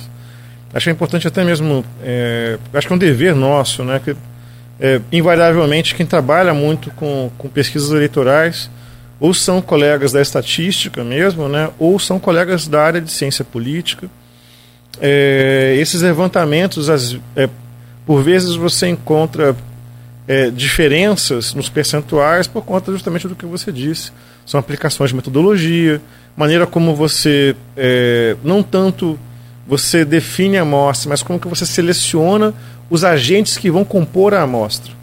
Tá? Então, eventualmente, por isso pode ter é, mudanças né, de percentuais, etc. Mas que não quer dizer que uh, elas sejam em si inválidas. O que nós temos é que há metodologias mais precisas e outras não tão precisas assim. Mas que todas elas funcionam como uma espécie de fotografia do momento. Ou seja, a discussão ela é metodológica. Por que, que eu estou falando isso? Porque é uma preocupação que nós temos da área, né, de que é, as pesquisas eleitorais fazem parte do ambiente das eleições. Né? Assim como a discussão que nós estamos fazendo aqui também faz parte, as pesquisas também. E você é, vê por determinados autores uma discussão sobre deslegitimação do processo eleitoral no Brasil, em que às vezes você pega transversalmente a discussão e você vai invalidando pesquisas eleitorais. Isso daí é, vai, inclusive é importante que se diga, vai de direita à esquerda. Tá? Ou seja, ao invés de você fazer uma discussão sobre a precisão metodológica dos instrumentos, você meramente invalida, né, a priori, sem discutir nenhum pormenor, né, o que não é bom, reitero, para o ambiente de disputa eleitoral no país. Ponto. Sobre a sua questão, Luiz, é, eu acho que, é, como eu falei anteriormente, né, inclusive você, você citou o autor, né, que tá, talvez estivesse no meu inconsciente, as eleições em que possível até a vaca voar, né? Aí ele lembrou justamente o deputado Paulo Feijó. É, eu acho que nesse momento ainda estamos né, chegando a junho, né? Hoje é o último dia do mês de maio. É, pode acontecer de tudo ainda. O, cenário é, eleitoral para a presidência do Brasil nesse ano de 2022 é um cenário é, que é nitroglicerina pura. Tá? É, agora, o que que. Tanto é que basta dizer que em 18 nós tivemos fatos é, não previstos, fatos exóticos. Vídeo, por exemplo, a, a, o atentado à vida contra o atual presidente, Jair Bolsonaro, né, em Juiz de Fora. Né? Isso produziu uma tsunami de consequências no processo de concorrência eleitoral. Né? Uh, eu acho que o mesmo se aplica a essas eleições de 2022. É claro que, é, dados os percentuais alcançados nas, nas pesquisas que têm sido feitas, algumas delas indicam a possibilidade, mas possibilidade não quer dizer fato.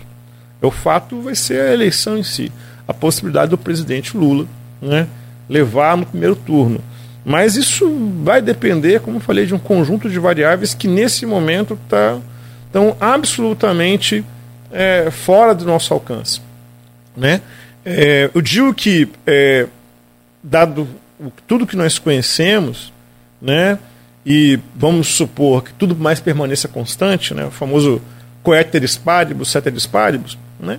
Tudo mais permanecendo constante.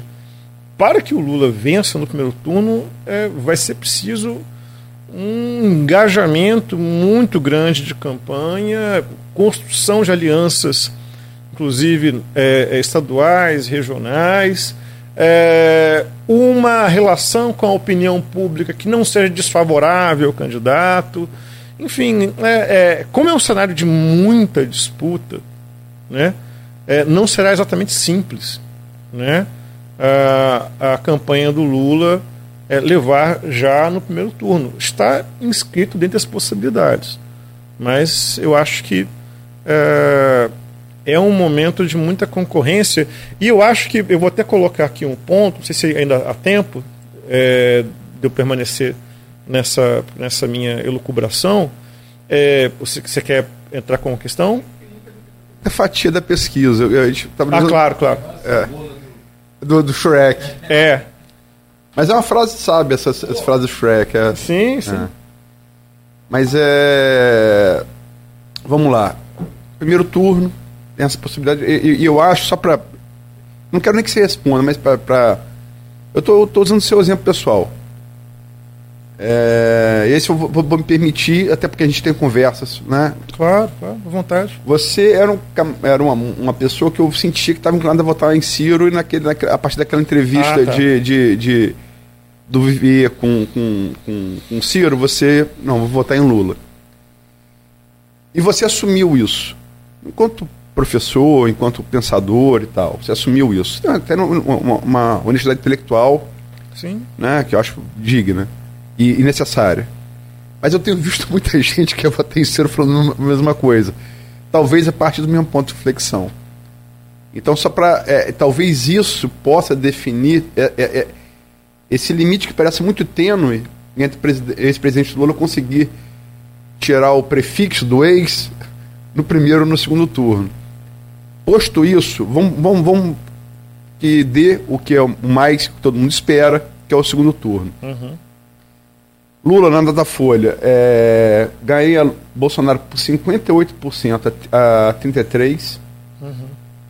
Lula ganha Ciro por 55 a 24 e Ciro, e aí que é o argumento dele, ganharia Bolsonaro por 52 a 36.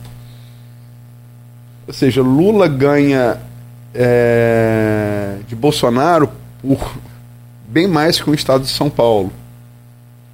Ciro ganha de Ciro ganha de Bolsonaro por bem mais que o estado de Minas, uhum. que é o segundo colégio eleitoral do país.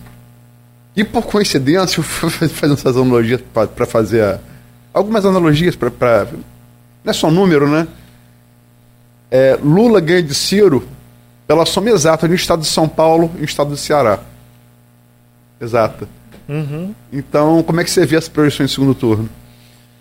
Olha, é... acho que. Bom, vamos lá. O, o Ciro, ele. É... ele tem uma. Acho de todos os candidatos, assim, pré-candidatos, né, postulantes, que estão ali entre os três mais, talvez seja o que menos conte com rejeição. Né? É... pelo menos dentro do que eu vi em alguns levantamentos de pesquisa, é, o Ciro é o que tem menos é, é, não eleitores convictos, né? Que tanto que é uma coisa curiosa, né? Que tanto é, Lula quanto Bolsonaro, que neste momento são é, as maiores lideranças, as mais populares lideranças do Brasil nesse momento, Lula e Bolsonaro são. Tá? Isso não está em discussão. Né?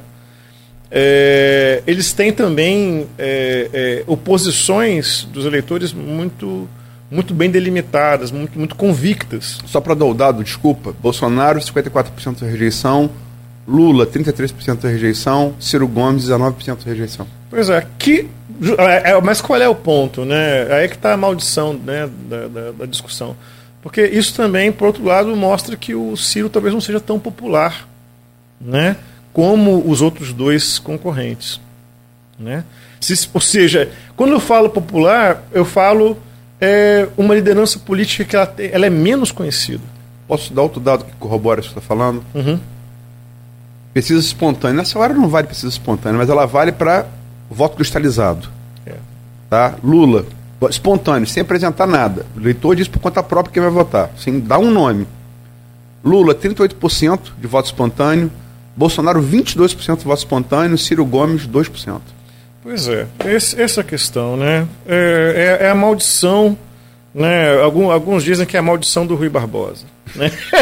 que é você ter um, um, um homem intelectualmente extremamente preparado, né? mas quando ele vai para a concorrência eleitoral, ele lida com um contexto tão que é, lhe é desfavorável, não, não por falta de competência intelectual, ele não leva. Ou seja, como diz né, a, lenda, né, Rui Barbosa foi o melhor presidente que o Brasil não teve.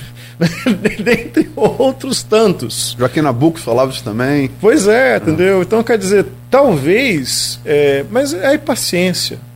Sinceramente, paciência, tá? Porque é, é, é o, o, aí entra, é, vamos trazer um pouco de Maquiavel, né? É, a capacidade do, do, do agente mudar o curso das, da, da, história, mudar o curso da ação. É, às vezes é possível. E eu estou vendo é, é, que o Ciro tem feito um trabalho é, é, incansável, né? ao ponto, aí me parece equivocadamente, né? decidir passar uma sexta-feira debatendo com um humorista que é extremamente é, afiado, inteligente, culto. A questão não é essa. Mas um, um, um, em campanha presidencial, é, eu, eu consideraria que talvez o candidato deveria estar procurando construir alianças, a, a ganhar palanque nos estados, né? É, me parecia que seria muito mais interessante em termos de investimento de tempo de um candidato à presidência nesse contexto do que você debater com um humorista, que não estou, inclusive, como eu disse, colocando num patamar menor como interlocutor. Né? Como você que é um, é um homem também extremamente inteligente, sempre vale o papo, sempre vale a troca, mas me parece que não foi talvez a, a ideia mais acertada né, para esse momento. Agora, é, é, me parece que é, é, esse, esse é o cenário, Luiz. Eu acho que é, o, o Ciro tem né, seus elementos de mérito pessoal. Eu falei, é um, é um, é um, eu acho uma das melhores é, cabeças da política brasileira contemporânea, em termos de qualidade, profundidade, densidade e diagnóstico de Brasil. Mas é, não me parece que o momento né, seja o dele. Essas projeções, elas, elas são interessantes como exercício intelectual. Mas a, mas a eleição ela é, é um jogo jogado, como você bem sabe. Né? Tem duas intervenções aqui, uma do nosso é, amigo em comum, Edmundo Siqueira, servidor federal, blogueiro do Folha 1, onde faz um excelente trabalho. Uhum. Né? Ele pergunta aqui uma pergunta que eu, que eu já fiz né, entre, entre, as perguntas que fiz para você, a, a última agora.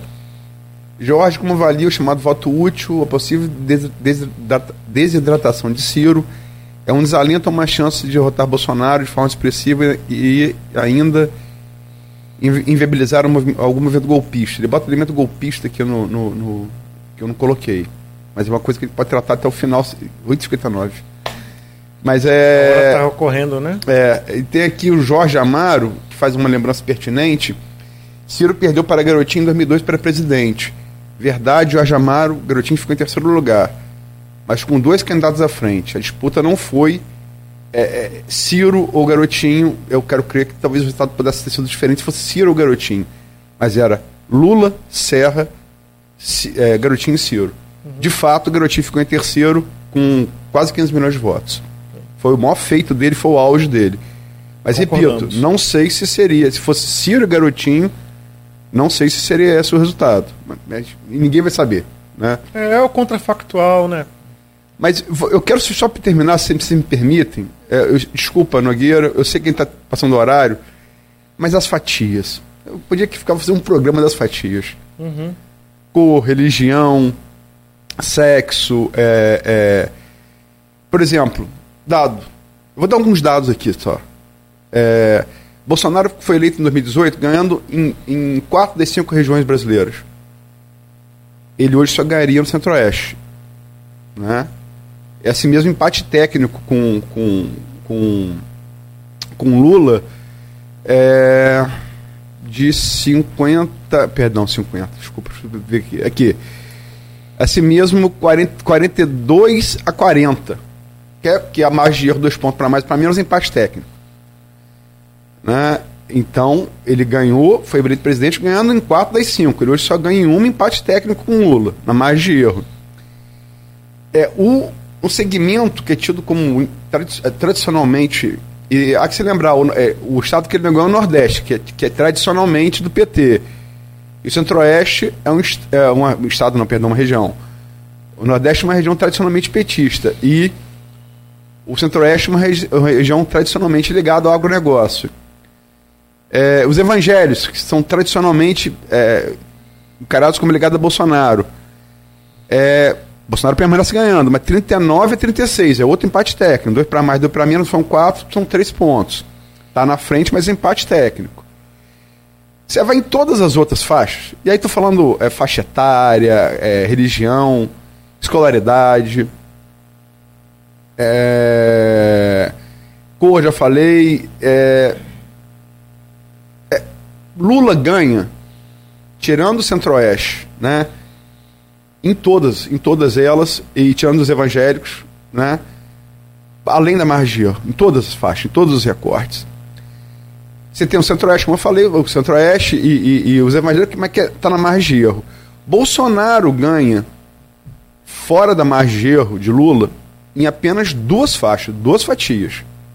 Duas. É, entre os empresários, onde ele ganha por 56 a 23, é uma vantagem bem substancial, bem uhum. substancial. E a outra é em quem ganha acima de 10 salários mínimos.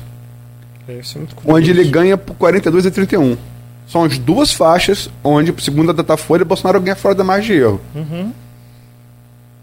Eu, eu, eu, eu, confesso que é, essa coisa do, do, da luta de classes é uma coisa muito importante, um conceito lá de Marx do século XIX, como tem outros importantes o de Freud é tão importante quanto, o de Darwin é tão importante quanto. É, até o Gumplovix das raças, que hoje está datado, mas foi importante no século XX, gerou nazismo. Então tem vários choques aí. Freud pelo sexo, Darwin pelas espécies.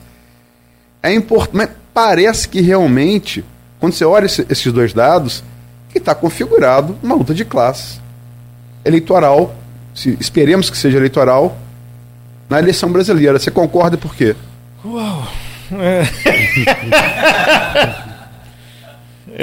é... Bom, antes de tudo, mandar um abraço para o Edmundo, para o Jorge.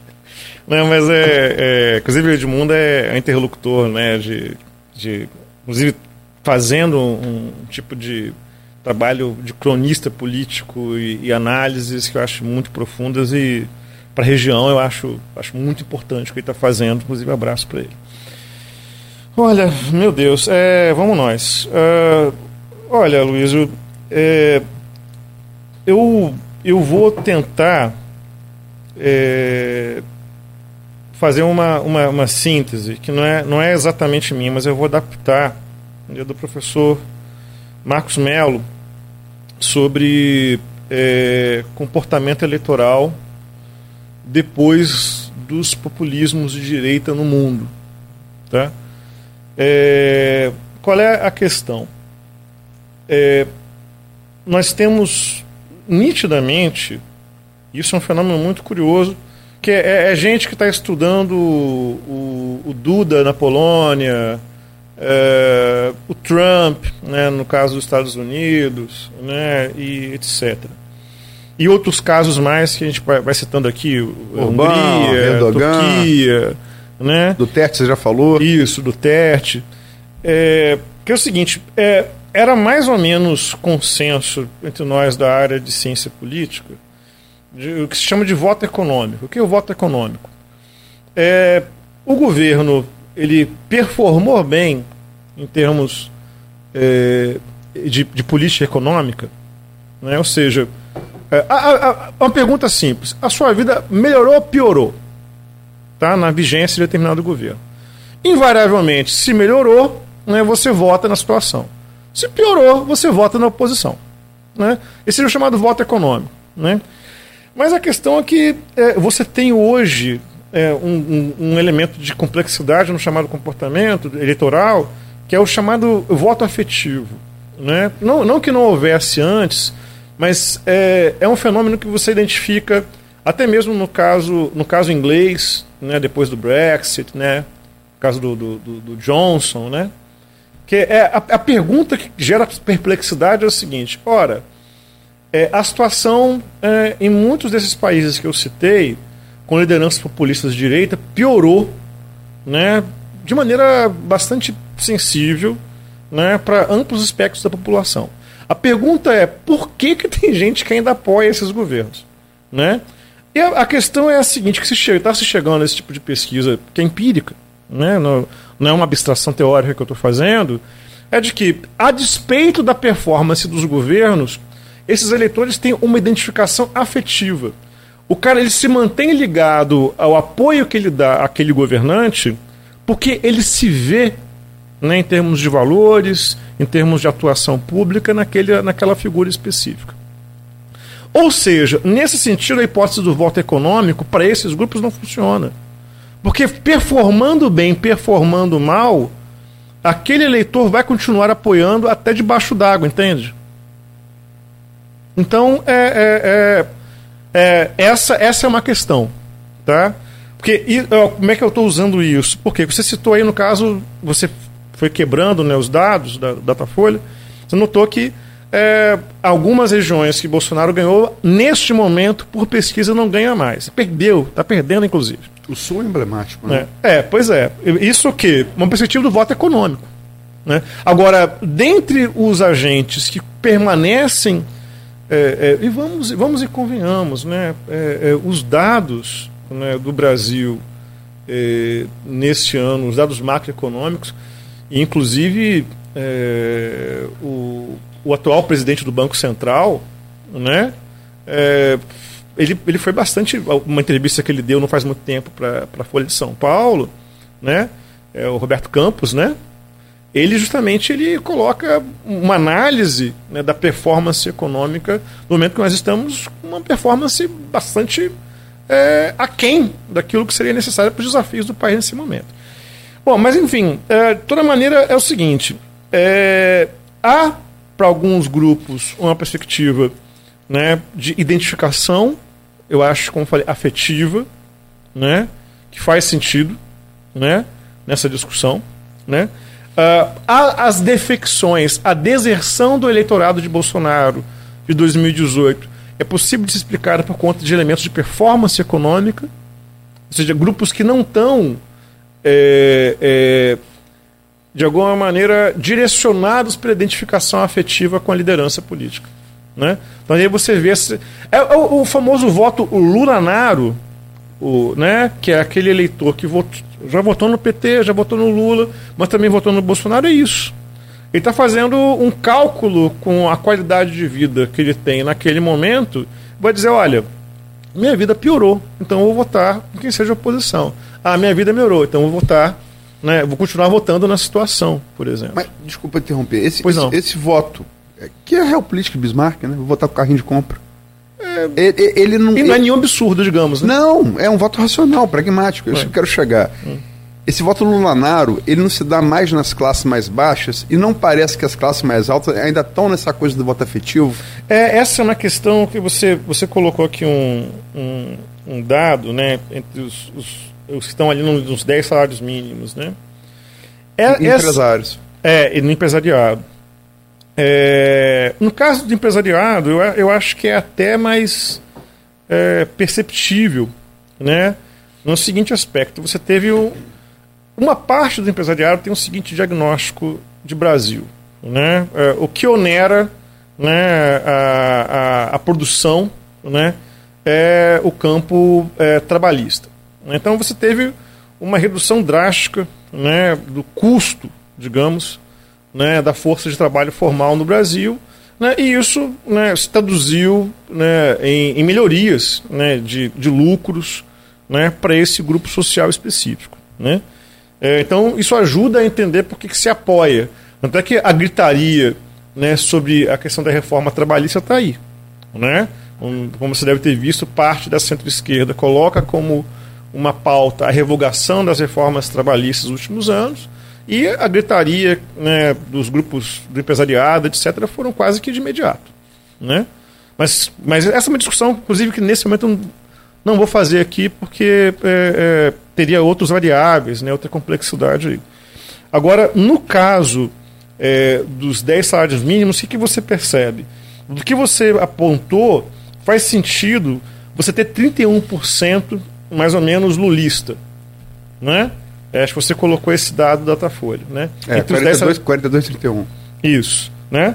Talvez, é, eu não sei como é que está esse grupo com o Ciro, por exemplo. Ou se esse levantamento foi feito só com Não, não, foi Seguro feito com todos. Foi feito com todos.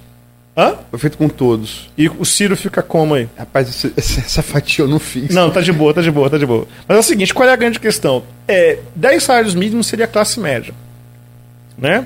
Mais ou menos. Classe média, média alta, média média, né? Não é incomum ter nesse, nesse grupo específico, Aloysio, é, as chamadas é, os setores radicais de classe média.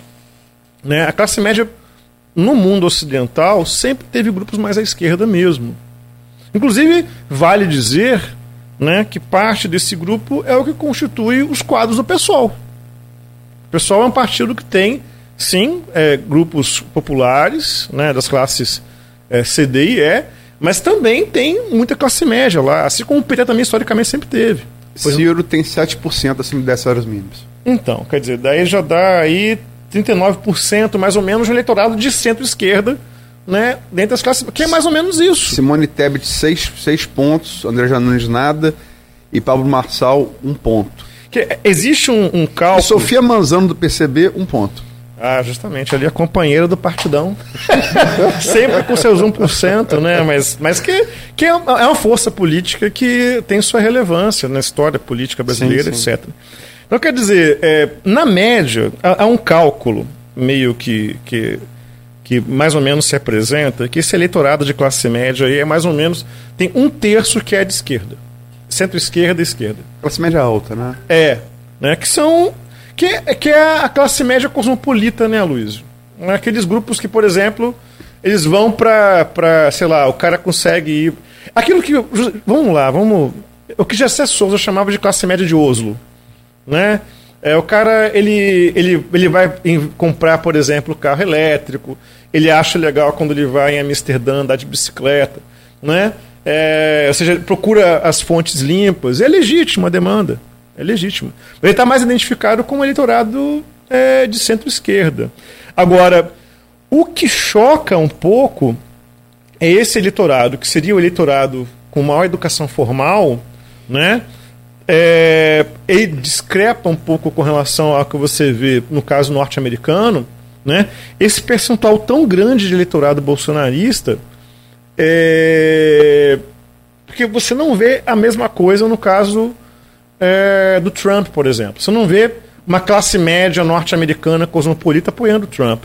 O que você vê no caso trumpista, né, no caso da- do populismo de direita norte-americano, você vê mais, é, como eu falei, aquilo que se chama normalmente de white trash. Sim. Né? Seja, Redneck.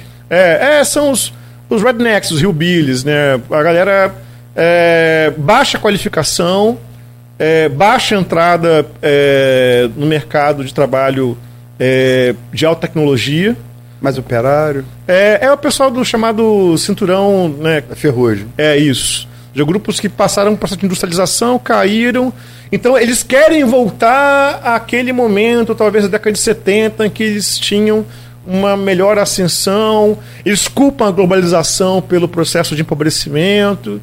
Mas agora, esse percentual dos 10 salários mínimos, é, seja, com o público, como falei, que se supõe com alto nível de qualificação formal e vota no Bolsonaro, eu, eu acho que ainda cabe estudar mais. Ou seja, que, qual é a motivação desses agentes, né? Porque, como falei, seriam grupos mais cosmopolitas. Eles não tenderiam a entrar em discursos é, é, é, mais é, violentos com relação ao Estado, né, de eliminação de forças é, é, políticas de oposição. Não tenderiam né? Mas é uma discussão que pode ser feita. Agora, os 31% ali de petistas é mais ou menos o que é na média mesmo. Um, um- mais ou menos um terço de eleitorado de centro-esquerda. e só vou dar a última, a última fatia. Eu sei que Nogueira está querendo Cristiano e vai dar esporro na gente depois. O Nogueira vai pular no nosso pescoço. Não, o senhor não vai pular ser é convidado. Ele é elegante. Mas no meu de Nogueira ele vai, ele vai, ele vai dar uma chamada. Mas é. E tá certo a função dele. Claro, claro. É, mas enfim, a última fatia que eu vou dar, porque também tem um outro lado da moeda. Né? A pesquisa aponta claramente.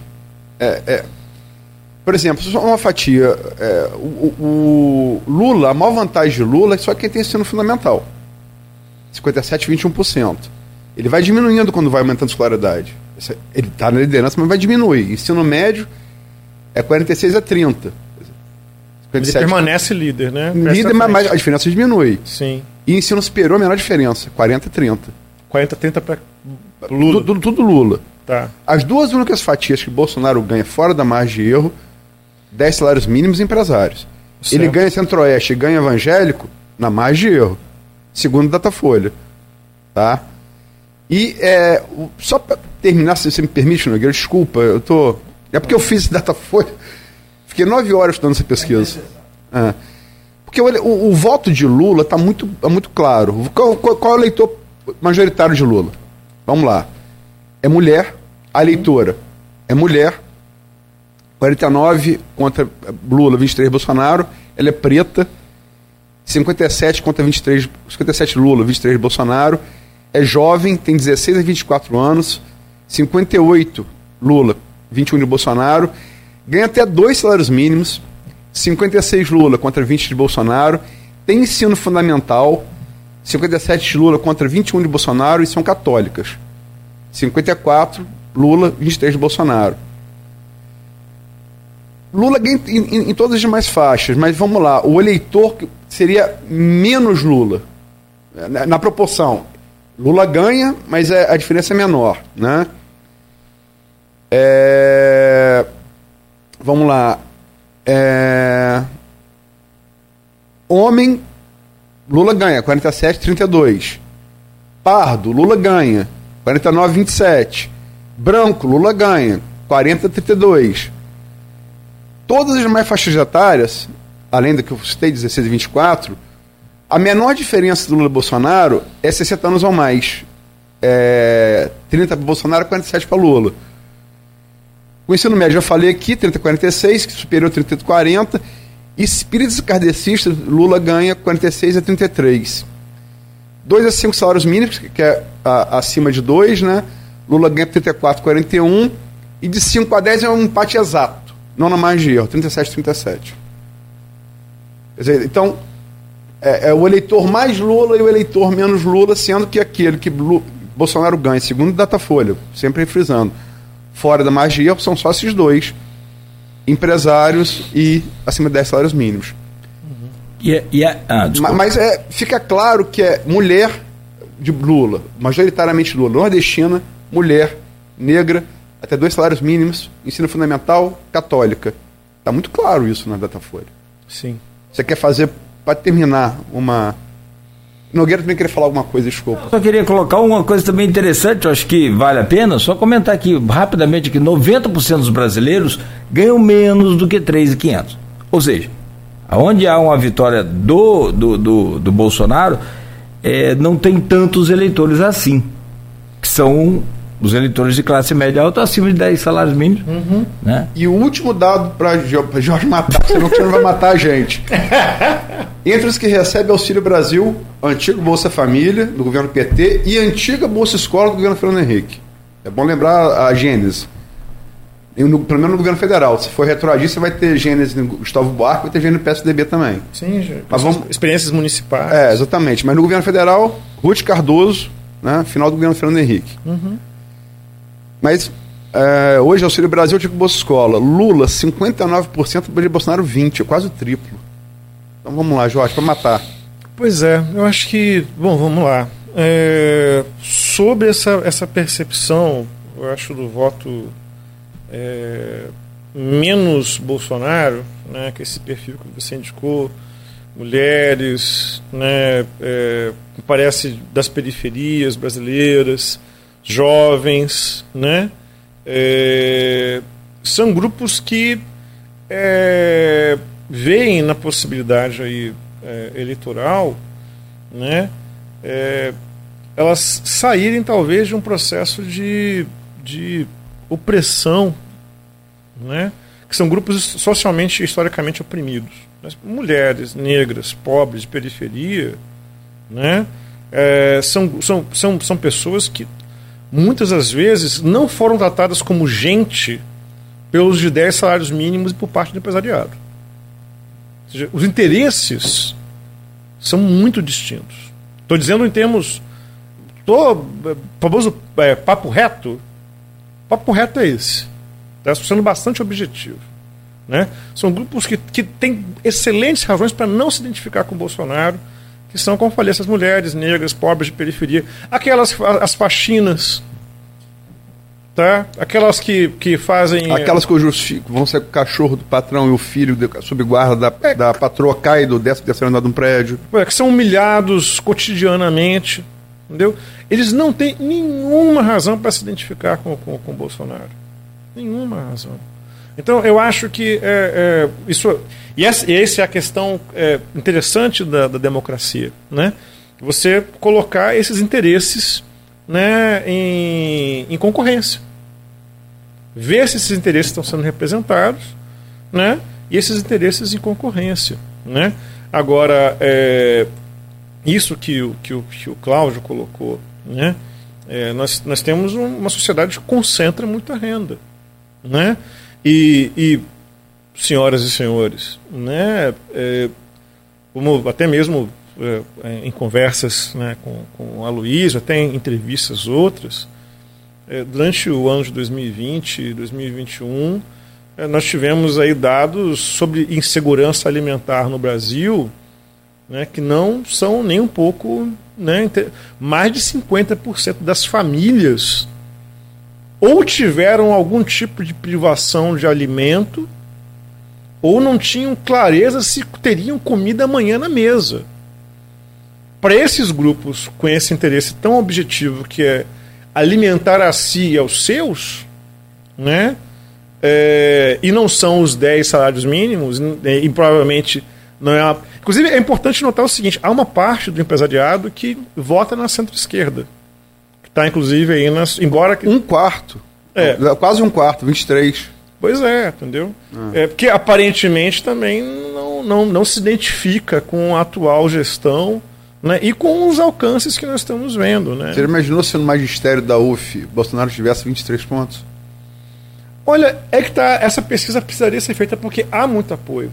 Não, mas eu quero dizer o seguinte: entre servidor público, vamos botar aqui, vamos botar da UF, não, vou, eu faria uma provocação a você. Claro, claro. Entre servidor público não é da Força de Segurança. Se Bolsonaro tivesse 23 pontos, eu falo, ó, tá difícil a eleição Bolsonaro, tá difícil Lula para Lula essa eleição. Uhum. Enquanto a partida, eu quero dizer, se, em 20, se no empresariado Lula tem 23 pontos, eu vou fazer a conclusão oposta. Ah, claro. E só para terminar, um dado que você citou aí, que não é tá na Datafolha, mas é um dado que está aí uh, acessível, é dado, são dados do IBGE, né? É, corroborando o que o Jorge está falando, Brasil tem um quarto da sua população, ou 52,7 milhões de brasileiros, na pobreza ou extrema, extremo, extremo pobreza. E talvez essa seja a, a, a, contabilidade que seja mais. É difícil não só para o governo Bolsonaro, para qualquer governo que estivesse governando, né? É independente de qualquer coisa. É, e eu acho outra coisa, Luiz, me permite ainda um minutinho, né? É, é, seja lá como for, é, o cenário né, de 2023 é, não, não vai ser dos mais simples também, né?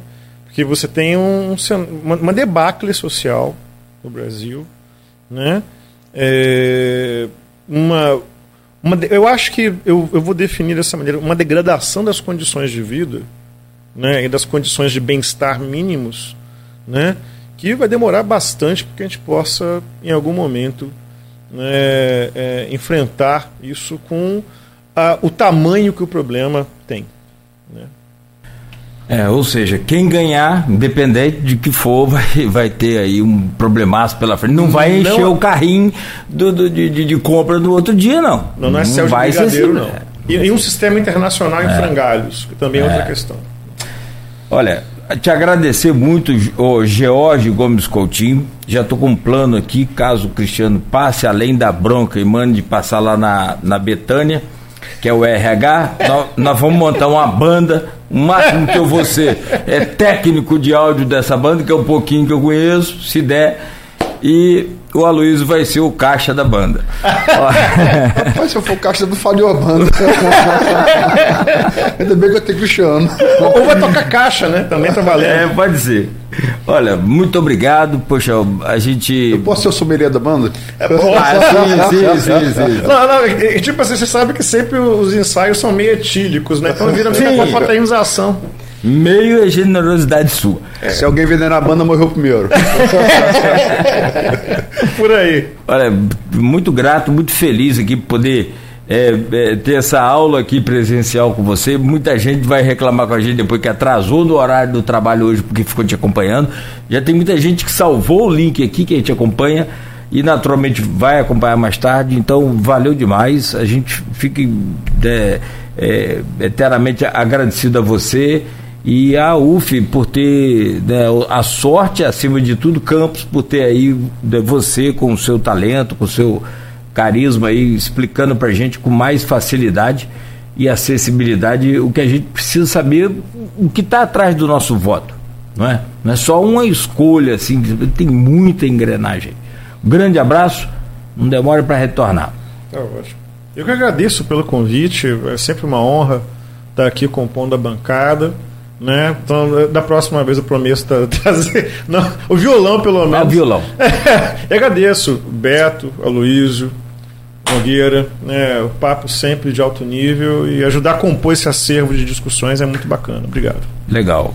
Bom, muito obrigado, meu caro Aloysio Abreu Barbosa. É, hoje já é terça, não precisamos falar de futebol, já são 9h28. Então, bola para frente, amanhã estaremos de volta às sete da manhã, que o Flamengo ganhou do Fluminense domingo. Mas o que eu gostei foi não só da atuação do Fluminense, rapidamente, mas o, aquele menino, eu sou fanático, eu sou torcedor de, de bom futebol. Gostei do, do, do, Ainda mais que eu fui goleiro quando novo, então ver o menino Hugo do, do Flamengo se é, reerguer, porque é muito ruim você passar por qualquer dificuldade na vida e ser logo julgado, sentenciado por um erro seu, né? Isso é acontece. E goleiro é aquela história, depois dele só a rede. Mas valeu. Eu não queria perder, mas fazer o quê? Uma desculpa aqui bonita. Bom dia para você, Luiz. Obrigado e até amanhã às sete. Até amanhã. Amanhã vamos, vamos, vamos repercutir a pesquisa com outro, como George, é, membro de brilho da Academia de Campos, William Passo geógrafo com especialização em estatística pelo IBGE, não é, né, dominando a metodologia mais moderna que tem no Brasil, talvez da América Latina e entre os do mundo, né? A despeito que foi feito o IBGE nos últimos anos, mas enfim, ainda é, né? É, também tentando traduzir melhor esses números, não só da Datafolha, como as demais pesquisas. Agradecer demais ao Jorge, é, é, é sempre muito é, elucidativo falar com o Jorge. É, é, é, tem, é, eu não faço pesquisa, mas tem uns caras que eu ouço assim para tirar uma média da sociedade. E Jorge, assim, na minha pesquisa particular, é uma das pessoas que é um entrevistado padrão. Eu, eu converso com ele para tentar. Como converso com o Gel Coutinho para saber o que pensa o empresariado, como converso com o Murilo Dias, como converso com o Edivar Júnior, converso com pessoas para saber como é que está pensando a sociedade. O termômetro da sociedade. Como converso com o Dorrifan, né? É, enfim, e por aí vai. É um interlocutor que eu é, precioso para um trabalho aí meu como jornalista e como editor. Editor é igual goleiro. O repórter é o jogador. Editor faz 10 títulos muito bons, faz um errado, ninguém lembra dos 10 muito bons. E é o último homem. É o último homem. É. E. Lembrar, eu, pra ser sincero, cara, o último jogo de futebol do Flamengo foi Flamengo Palmeiras da, da Libertadores que o Flamengo perdeu. Eu, esse ano, ano de Copa, eu, com da eleição, vou cobrir Copa, então eu, assim, até pro, é o meu trabalho, eu me concentrei mais na, na Champions. São jogadores que vão estar brilhando na Copa do Mundo. E aí quero lembrar é, da atuação, tu falou goleiro aqui, que Courtois teve, o goleiro belga, Courtois teve na final com o Real Madrid. O Liverpool é mais time. Ele fez, sem exagero, cinco defesas milagrosas. Como foi milagrosa aquela defesa de troca de mão que ele fez, aquele chute de Neymar, nas quartas de final de 2018, que entrar no ângulo e ele tirou e classificou a Bélgica e ficou o Brasil. Ele fez cinco defesas daquele, daquele grau de dificuldade maior. E o Real Madrid Real Madrid, cara, é Highlander. É o Madrid você tem que cortar a cabeça, enfiar estaca no coração, é. queimar o corpo, é, espalhar as cinzas com um sal e cal. Se não volta. Se não volta. foi assim, foi assim contra, contra o, o, o Paris Saint-Germain. Foi assim contra na, nas semifinais, foi, foi, da, oitava foi Paris Saint-Germain. Nas quartas, vamos fugir às quartas. Na final com o Manchester City, de Guardiola, eles perdiam por 2 a 0 até 46 segundo tempo. Rodrigo entrou, fez dois gols, 47 e 48. Vai, vai para prorrogação, Benzema me faz um gol de paradinha de pênalti, como, como Zidane né, contra a Itália em 2006. Então, dá os parabéns aí ao Real Madrid e, e aí, como flamenguista, não dá para deixar de ter orgulho que uma cria nossa, aos 21 anos, é. faça o gol que defina uma Champions, no ano de Copa do Mundo. Vinícius Júnior. Impressionante, né? impressionante. Vinícius Júnior. E é uma história também de, de suerguimento, de, de, de, de, superação fantástica, porque tinha sido bom tempo vaiado, pegou banco. É, ele não teve oportunidade com, tanto com Zidane, né? Que é um, ídolo do futebol, tanto para é. mim como jogador como como técnico, mas com o atual treinador, o, o ai meu Deus, Ancelotti, Ancelotti. É, ele teve bem, bem, bem mais oportunidades. Antelote tem essa coisa de trabalhar muito com o jogador jovem, né? Das, da, que vem mais baixo, vem baixo em termos de idade. E por fim, terminar aqui o registro de sentimento pela perda de Milton Gonçalves. Rapaz, um grande ator. Que dureza, hein? Ah. Que dureza. Um, um homem, uma, uma, trajetória brilhante, um, também um, um homem que fez parte de uma militância muito elegante do movimento negro, né? cara excepcional, uma perda realmente lastimável e irreparável para o Brasil. Ah, são 50 filmes, 40 novelas. Dentre esses filmes eu aconselho a ver a Rainha Diaba, que tem até uma versão mais atual. Que, quem faz não por acaso é o ator baiano, o Lázaro, Lázaro. Ramos, que faz a versão mais atual do Carinha Nuis, que é baseado no personagem real do, do, do, da boemia carioca na Lapa dos anos 40. Né, negro, é, homossexual, capoeirista, né? Enfim, é um papel, assim, é, dos anos 70, Rainha Diaba, que eu aconselho todo mundo para aquela época, e ele dá um banho, né? Ah, posso falar aqui, ele, ah. ele não usa black tie, enfim, vou ficar aqui falando é, não, o programa sem Milton Gonçalves. Milton é patrimônio da cultura brasileira e da cultura negra brasileira. Né? Então é, a gente lamenta profundamente, solidariza inclusive com o movimento negro que perdeu um de seus ícones vivos, mas ganhou aí um personagem para a posteridade, né? Em termos de dignidade, da expressão da capacidade criativa e artística do, da população negra brasileira. Vai, vai para o panteão.